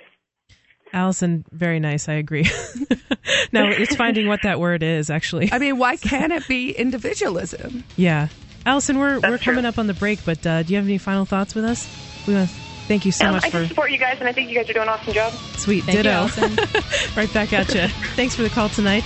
And uh, we will be back with more She Talk Live. You should give us a call at six oh three, four three five, one one oh five and share your thoughts with us. Phones are loaded up, but we'll take your call too. She Talk Live.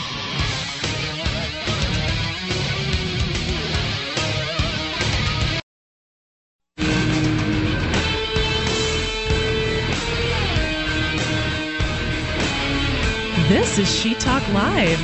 Thank you so much for sticking through the break and joining us again. We love to have your ears listening to us, and we love to be here. We have such a great time in the studio together when we do the show. So uh, if you want to give us a call, the phones are pretty much loaded up with uh, all kinds of interesting callers. But uh, if you'd like to add your thoughts to the, to the discussion, uh, you can call us at six oh three, four three five, one one oh five. That's six oh three, four three five, one one oh five. And hey, everybody, welcome to the interwebs.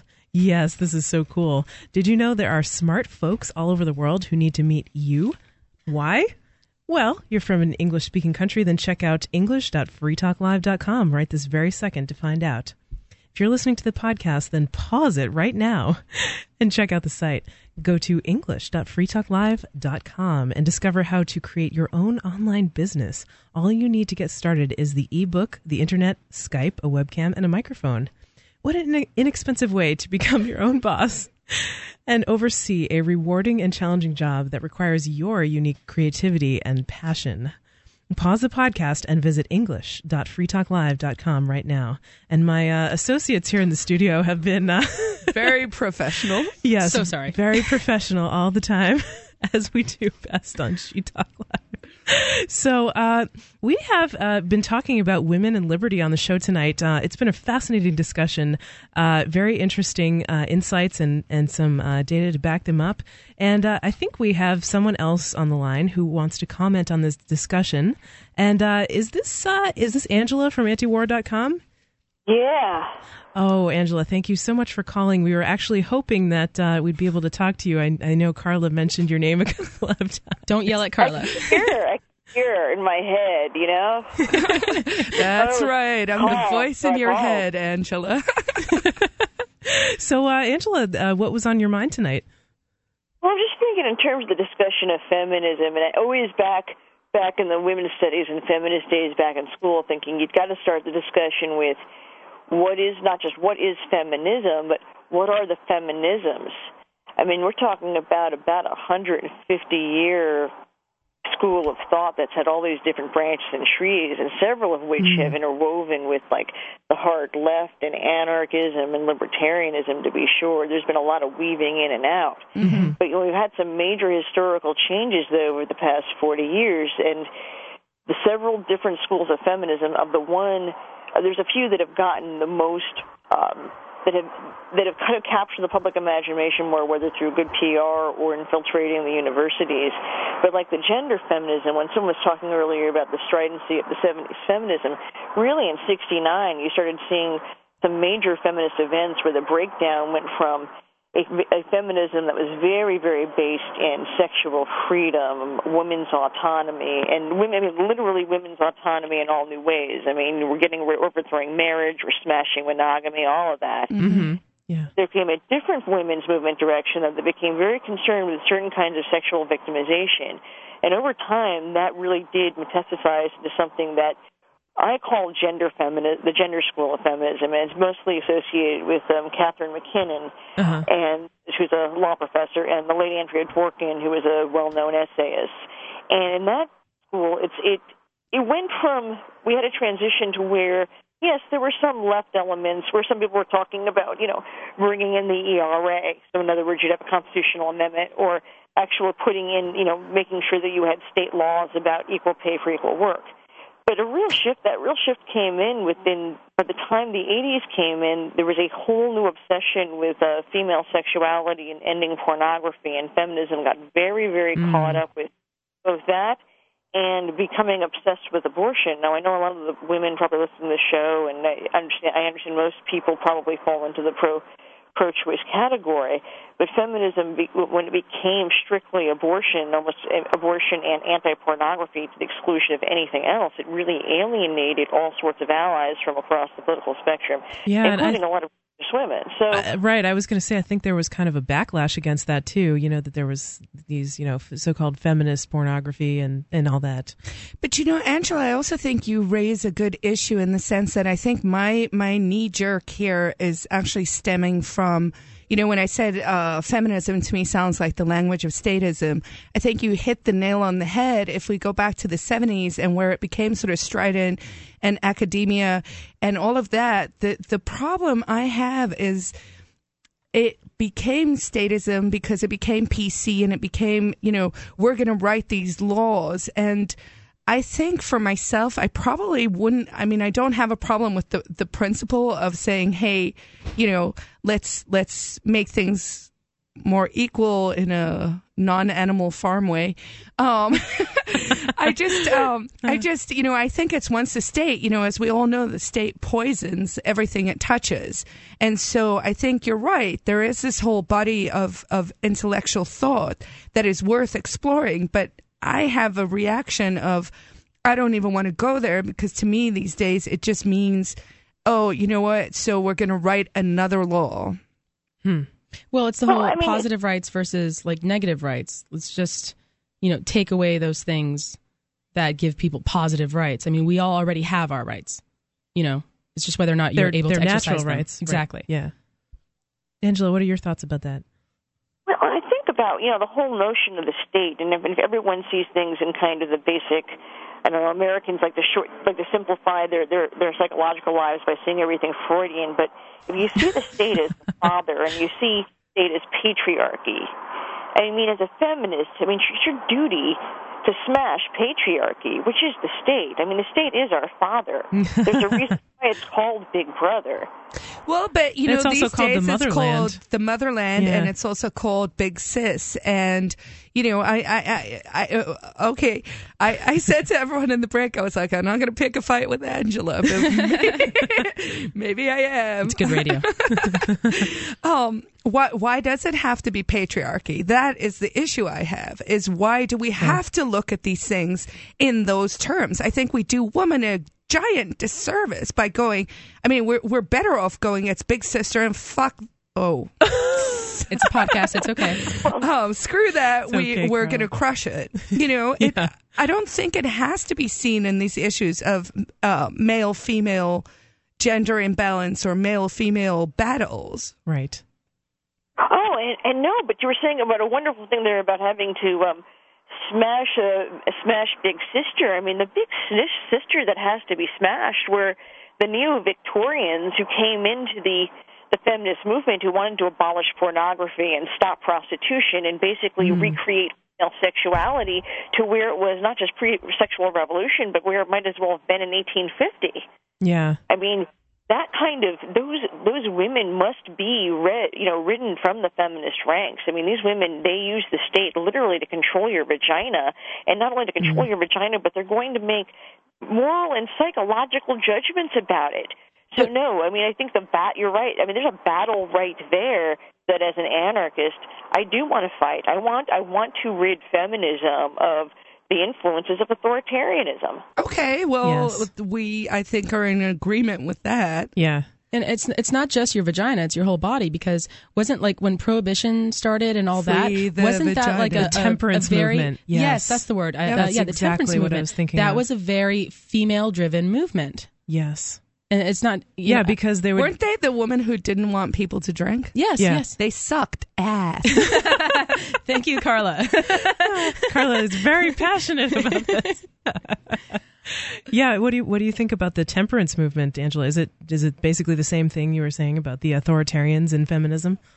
Well, the authoritarian streak in women, well, you know, I mean, we can take this in all sorts of levels. Mm-hmm, the one sure. side, the only good thing I will say about that is it's that once a female starts speaking her voice, and of course Carrie Nation was willing to use an axe, I mean, this is a very, very strange expression for a female in that time, a conservative Christian woman. Mm-hmm. So on that very, very gut level, for a woman in that time to express herself physically that way, to me is an interesting feminist statement. But no, beyond that, women can be terrible authoritarians. I mean, one of the, one of the, um, Sen- in sentimental feminism, where, you know, women are supposed to be the natural nurturers and, and they're always loving and caring and want everything to be soft and supportive, is that, you know, if we just had these women in office, all the wars would stop. But then Angela, hang on. Hold on with those thoughts. We're going to hold you through the break. We're coming up on a break, but we'll be back more with Angela from antiwar dot com and her thoughts on feminism. This is She Talk Live.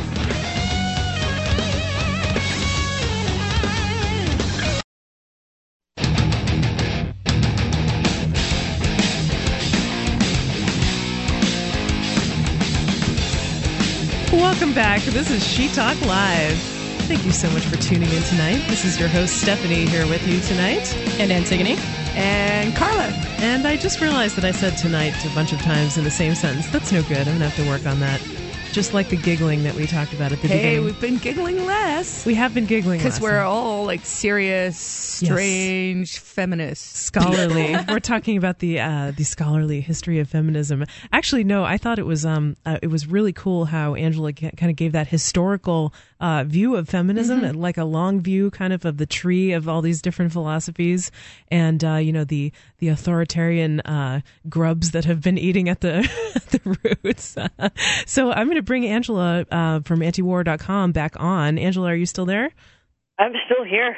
Excellent. So uh, before the break, uh, you know, we were just uh, commenting on how you gave us this nice kind of rundown of, of feminism historically. And uh, I guess the question that sparked this whole discussion off was that Carla um, said, mentioned something about that, you know, some of the discourse in Liberty um, surrounding, you know, things related to women uh, s- sort of smacks of this seventies feminism.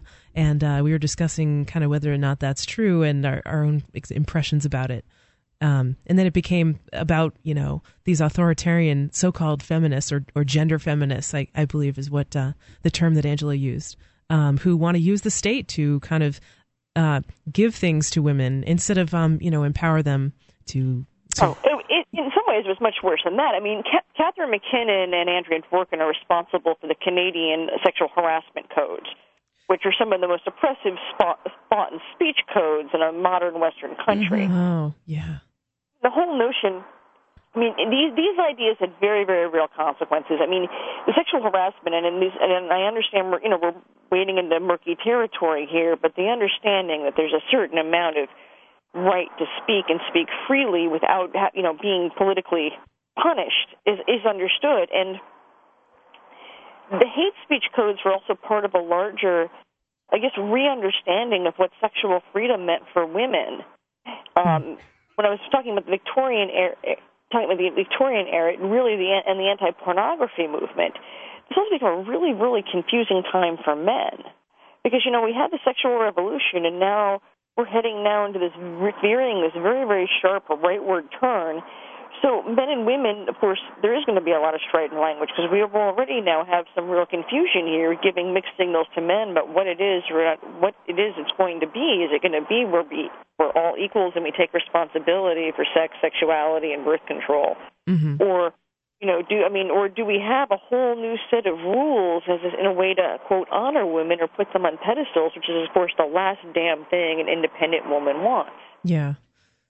It's interesting that, I'm sorry, Antigone, go ahead. You look like you had something. No, I was just wondering, like, I mean, isn't that the whole, like, Madonna versus whore type of thing that people mm-hmm. will get caught up in? mm-hmm. you know, and you, you can't be sexual. Right. If you're if you're a woman who deserves respect and who uh, would be someone that, you know, would be wanted as like a family or part of a family or something like that, or a long term partner, then, you know, that woman can't be seen sexually. You're a Barbie doll down there. Well, let me, let me let me ask a question. I think maybe one of the issues we should be exploring is, what does the word empowerment mean? Because mm. as long as we're all agreeing that the word empowerment empowerment means self-growth and a self-realization, actualization, and a message that we would, within a voluntary society, spread, that is, you know, it's some kind of personal growth, I'm okay with it. But to me, the term empowerment means using power, right? And so then I get back to the whole argument of the statism and the sort of these philosophies, you know, they're taught in universities. Um, and it's, it, it, it has corrupted something that, yes, you know, hey, men and women weren't entirely equal for a long time. Why were they not equal? Because of the involvement of the state. And all that's happened is, you know, the organism has moved from a white male state state suppress suppression organism into, you know, some kind of angry woman's lib suppression. And and so, you know, let's... And so you're saying not much has fundamentally changed in that situation. It's always sort of one group of people using the state to oppress others. Yes. Uh-huh. Well, that's that's the definition I lend to government. Yes. Government is a tool used by one group to exploit another group.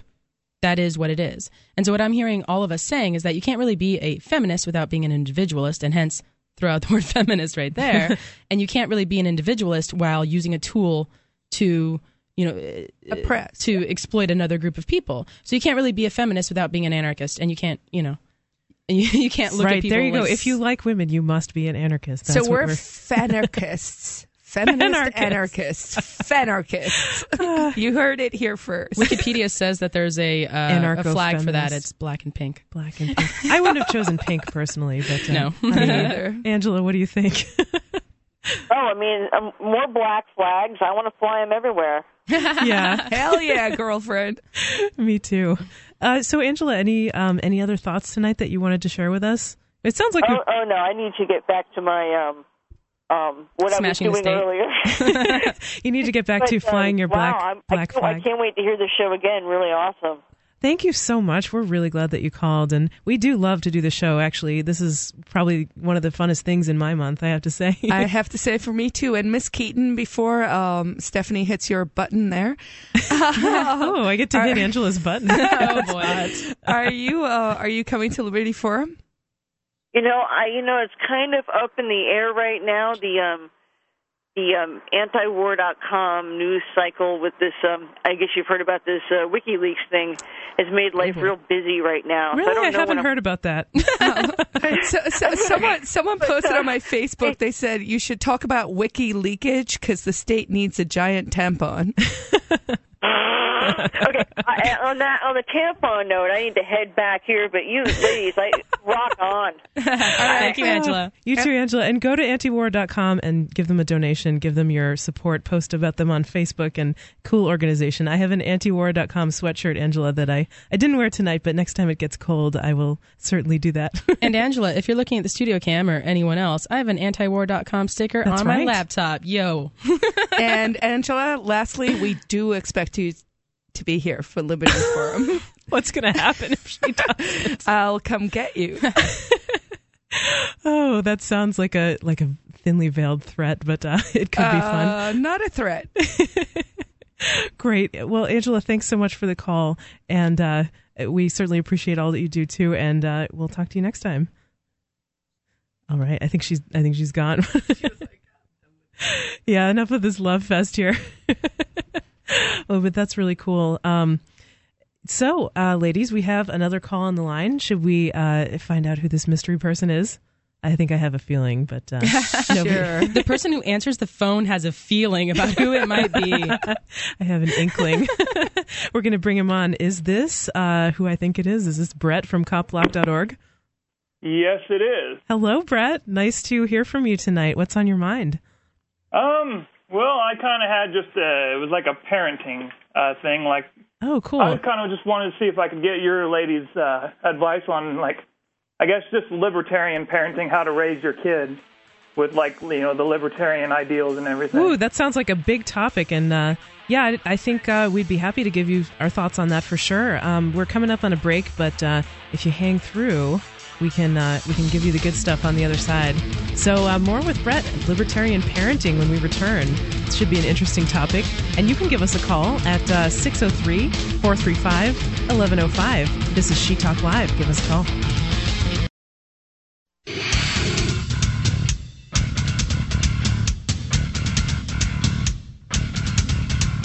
This is She Talk Live.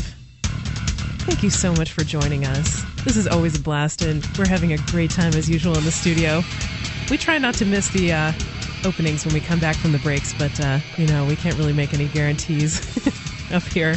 We're having fun in the studio. So uh, this is Stephanie with you. And Antigone. And Carla. Yes, and uh, as we said, we're very excited to be here. And uh, if you would like to um, give us your input, lend your thoughts to the discussion, we've been talking about uh, feminism, liberty, women in liberty, um, five oh one c three status, convincing statist friends to embrace the ideas of liberty, all that kind of good stuff. And now we're about to talk about libertarian parenting. Um, but uh, where was I going with this? If you want to call us and uh, lend your thoughts in on this discussion, bring up those topics or anything else you want, you can call us at six oh three, four three five, one one oh five. Uh, but right now we have our good friend Brett from Cop Block on the line. Brett, are you still ba- uh, still there? Yeah, I'm still here. Excellent. Thank you for uh, sticking with us and being patient. And uh, you were mentioning before uh, we went to our last break that you had some uh, parenting questions that you wanted to ask us. And I have to admit, full disclosure, uh, we are three ladies sitting here in the studio, and none of us have uh, children of our own. But I did have parents. Yes, we all had parents. Yes, we did. And actually, uh, I fell off an apple truck, but... You know, I have to say... Um, For, as far as parenting goes, you know, I spend a lot of time uh, listening to other liberty-oriented podcasts, and I have to say, um, Free Domain Radio and Complete Liberty Podcast both have a lot of uh, really fascinating uh, stuff about parenting. And uh, specifically, re- recently on the Complete Liberty show, that they've been talking a lot about nonviolent communication, which I think is extremely relevant to uh, parenting and, and to interacting with anybody, but uh, but children in particular as well. So um, just wanted to throw those things out there before we uh, get started. So, uh, Brett, what were your specific uh, thoughts about this? Um, well, I don't know. It's mainly, I mean, I fall victim to the usual parenting things a lot, and I try not to because, you know, I don't, because I know the way I was raised with my, I know with my dad, you know, If, if you did something he didn't like, his first reaction was just to yell at you. And then if that still didn't work, his only reaction was just to yell even more. And, you know, I'm like, I don't, I really don't want to yell at my kid. Yeah. Because, you know, I, that's not the best way to teach a kid, you know, right from wrong or, you know, why she should do something, what the consequences of something are. That's one thing I always struggled with. And then there's the other thing is when, you know, because I get a short temper sometimes with my kid just because she's seven years old. She's at that age sometimes where she just likes to, you know, cover her ears and la, la, la, I'm not going to listen to what you have to say. And a lot of times she'll ask me, you know, well, why do, why do I have to do this if I tell her to do something? And I, I catch myself most of the time, but I always fall back to that usual line a lot of parents use, and that's, well, because I, I said, said so. so. And I'm like, no, I know, I try, I catch yeah. myself most of the time because I'm like, you know, that that's a line, you know, that government likes to use, you know, well, why do I have to do something? Well, it's basically, well, because we told you to. Right. And... that's, you know, it's something I, you know, just, I figured, you know, I see what you guys had to say about that because, yeah. you well, know, I try and raise, raise her with, you know, I raise her with ideas, you know, don't, you know, don't, don't hit anybody, don't do this, you know, just basic libertarian things, you know, mm-hmm. don't initiate force against somebody and all that. But when she asks you, you know, why, I, I know it can be very annoying, even though I don't have kids. I used to babysit my niece and nephew all the time, and I've a lot of like experience with uh, little cousins and, and all that. Um, but when they ask why, I mean, have you, I mean, my initial reaction would be to actually answer their question. If they're throwing mm-hmm. a temper tantrum, and I wasn't uh, taking care of them when they were seven, because I, I think most seven-year-olds you can like have a conversation with.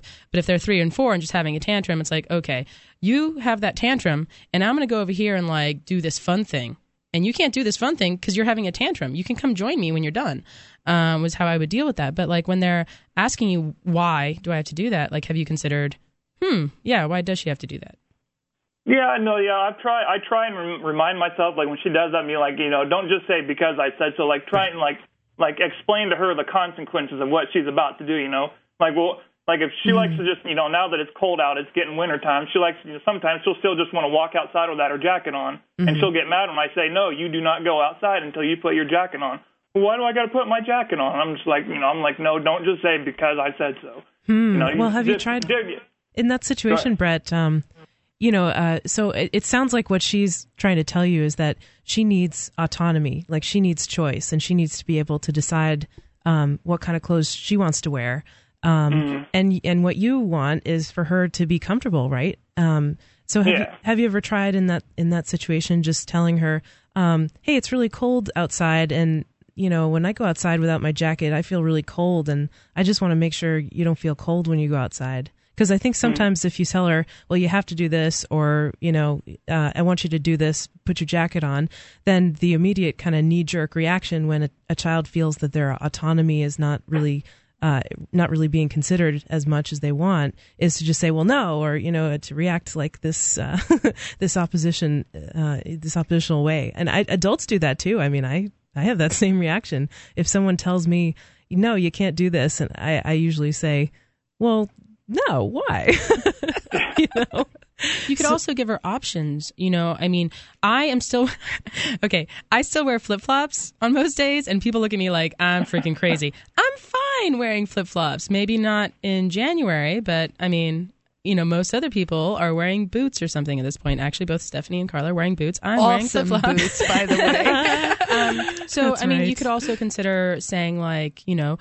Uh, would you like to wear this or this or this? And like, you know, different sweaters or something, because that way she has a choice, you know, following mm-hmm. uh, Stephanie's statement about autonomy, you know, uh, rather than saying you have to wear a jacket, you could say, would you like to wear this or this or this? Because then she's taking control over the situation. Um, that's a great suggestion. Um, another thought might be to say, fine, don't take it. Uh, you don't have to wear it. Just take it with in case you get cold. Mm-hmm. And, you know, this is an issue that, you know, my dad came to visit the other day, and and and we were outside, and it's New Hampshire, and it's, it was fall, and it was kind of cold, and I was sitting outside, and I'm acclimatized to the weather here, and I had like a shirt on, and they're from down south, and they were bundled up in jackets, and my dad looked over me, and he said, "Aren't you cold? Shouldn't you get a sweater?"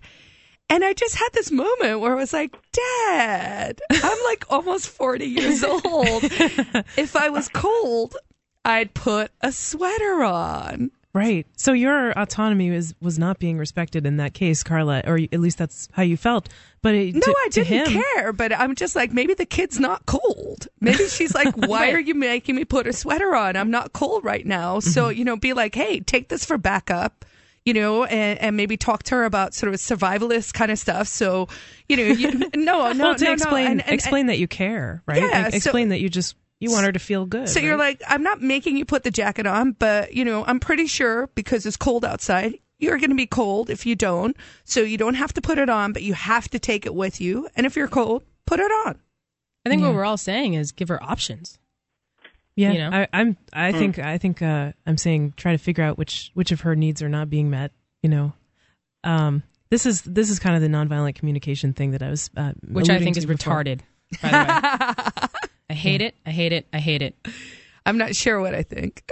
Okay. Well, some people, you know, I don't know if you if you guys have looked into it or anything, but uh, I think for, for children, it's it's really um, interesting, and it has a lot of interesting uh, insights. And I, I kind of wish that, uh, you know, I had had more of it in my life when I was a people kid. People had raised you that way. Yeah. And yeah, because, it, I mean, kids just kids need things, right? They need your affection, they need food, they need rest, they need um, water and all these things.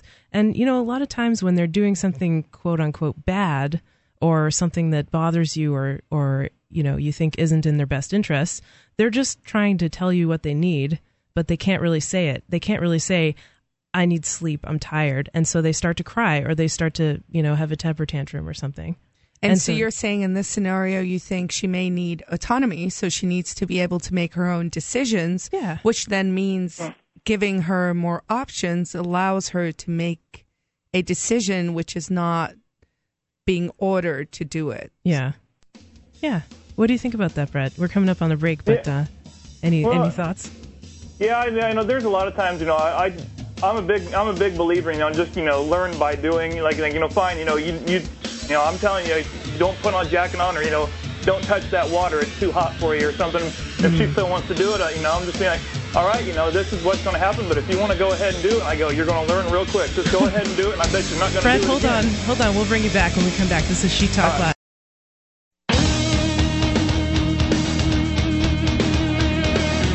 This is She Talk Live. Thank you so much for sticking with us. We certainly do appreciate you listening. And we're launching into the final segment, but we may have a little surprise in store for our hardcore listeners after the show ends. Maybe doing an extended, depending if we can pull it off. And uh, there's only one segment left to go, but uh, you can give us a call at six oh three, four three five, one one oh five if you so desire to share something with us um, before the end of the show.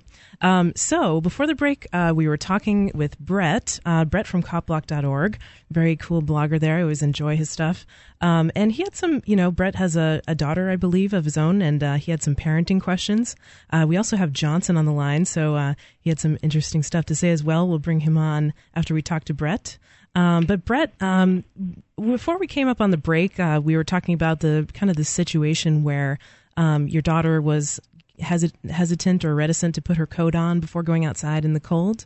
And, uh, you know, we were talking about, you know, maybe letting her just go outside without it and see what, see how she reacts if she feels cold or whatever. Um, yeah. And then you had some thoughts about that. So go ahead, finish up your thoughts. Um, what else did you have to say? Um, yeah, that was just one, I was just saying that's one thing I, you know, I do. One of the ways I teach her, you know, how, you know, why she should do something. One, you know, one, sometimes I'll explain the consequences to her, you know, this is what happens if you do this, you know, or if you want to go out, you know, you know, it's fifteen degrees out, snow, and with thirty mile an hour winds outside. You know, if you want to go out with a coat, without a coat on right now, you right. know, you're probably going to, you know, freeze, maybe get hypothermia if you're out there for too long, you know, and you don't want that. Some other times I'll just be like, all right, you know, just go outside without a coat on. You know, go. You, I'll bet you you'll be back in in thirty seconds. You know? Ain't nothing like losing a toe to learn a lesson. this, is, this is what I was saying during the break. Like, let her go without it, but then, like, you know, keep. keep an eye on her because, I mean, she is the daughter of an anarchist. She might be very, very stubborn. Um, so yes, keep an eye on her uh, and, you know, have the jacket, but she'll most likely come to you and like, Daddy, I'm cold, you know? And it's like, yeah, that's right. Living another twenty, thirty, however many years more than you has given me a little bit of knowledge. Well, I mean, was, yeah, sorry, go ahead, Brett. Oh, I was going to say there was something I thought I, I thought of during the break there. I thought I'd ask you. Um, oh, about... I guess maybe it goes in with self-defense or something. Just, but like one thing I teach, um, like I teach her, and um, she's got a stepbrother that sometimes I watch. You know, it's it's not my kid, but her mom's got a, had had another baby with somebody else. Mm-hmm. And one thing I, you know, I try and teach them is one, you know, I I try I t- tell her, you know, you never initiate for, you know, never, you know, hit somebody or anything like that. But I I thought I'd see what you guys thought of. One thing is I do teach her because I'm big on self-defense. You know, if someone If she gets hit by someone, I tell her, you know, it's okay. You can go ahead and hit him back. Oh, you know, hell yeah. Him, you know, okay, yeah, Brett, hit him once, maybe. What about, you know, don't don't beat him up, maybe. But. Right. What about figuring out, I don't know, I, I, I, I would probably advocate, you know, figuring out why, you know, what led to that hit? What can we solve mm-hmm. this conflict in a way that doesn't involve violence? And while you're thinking yeah. about it, you might get hit again. Um, yes. Is she going to uh, public school? No judgment. um. Yes, it's yeah against my will right now. Yes, she does. Yeah, I understand. Um, so that's a difficulty, and I mean, I went to private school, but still, it's the same model. And uh, and I've heard many times, like someone will get bullied, someone will get you know smacked around or whatever, and when they defend themselves, guess who gets suspended? You know, it's it's it's. Mm-hmm. I really hate that. And so at one point, um, some boy uh, lifted up my skirt, and uh, I was Ooh. really upset about that. Yikes. And I chased him and. I, I was eight or nine. I, I have no idea what I was going to do if I caught him. But I got detention for trying to reta- retaliate in some way. Like he was trying to humiliate me uh, by doing that or, or what, you know, I, I don't know what the hell the eight-year-old was thinking. Um, but and I remember talking to my parents like, this isn't fair. You know, like he's the guy who, of course, I didn't know the words initiate force. Uh, oh, my parents said, well, you got you got detention, so you have to serve detention. What? No. Hmm. You know? So they weren't listening to you at all. They didn't really Oh, hells no. No, no, uh, no not at all, because it, it's that whole authoritarian thing. So, I mean, yeah. uh, were I to uh, be a parent, I would make sure that the child would know, like, like for instance, if my kid would, were to get detention for that exact same thing, mm-hmm. I'd go argue with the people there at the school until I got my way, pretty much. Like, no, she's not going to do that. What are you going to do about it? Yeah. What I mean, are they going to do about it? I'm going to expel your kid. Yeah, okay, if, if, I'm going to go to the other school. If in a free market, that would be awesome. Yeah, kids need advocates, definitely. I mean, I think it's important for them to at least feel like their parents are listening to what they say and sticking up for them in instances where they need it. Right, so yeah. Brett, my Brett, parents should have stuck up for me. Yeah. And that's what I'm saying he should do with her. Yeah, so Brett, uh, I do want to make sure we get to Johnson's call just before the end of the show, but um, any final thoughts for us? Was this helpful at all? Uh Yeah, yeah, because uh, yeah, the one thing I try, you know, I taught her, but why I taught her that is because, you know, she came home with a note one day, you know, she, I think, I don't remember if she had hit somebody like in line for lunch or something like that, or if a kid had hit her and she hit him back or something.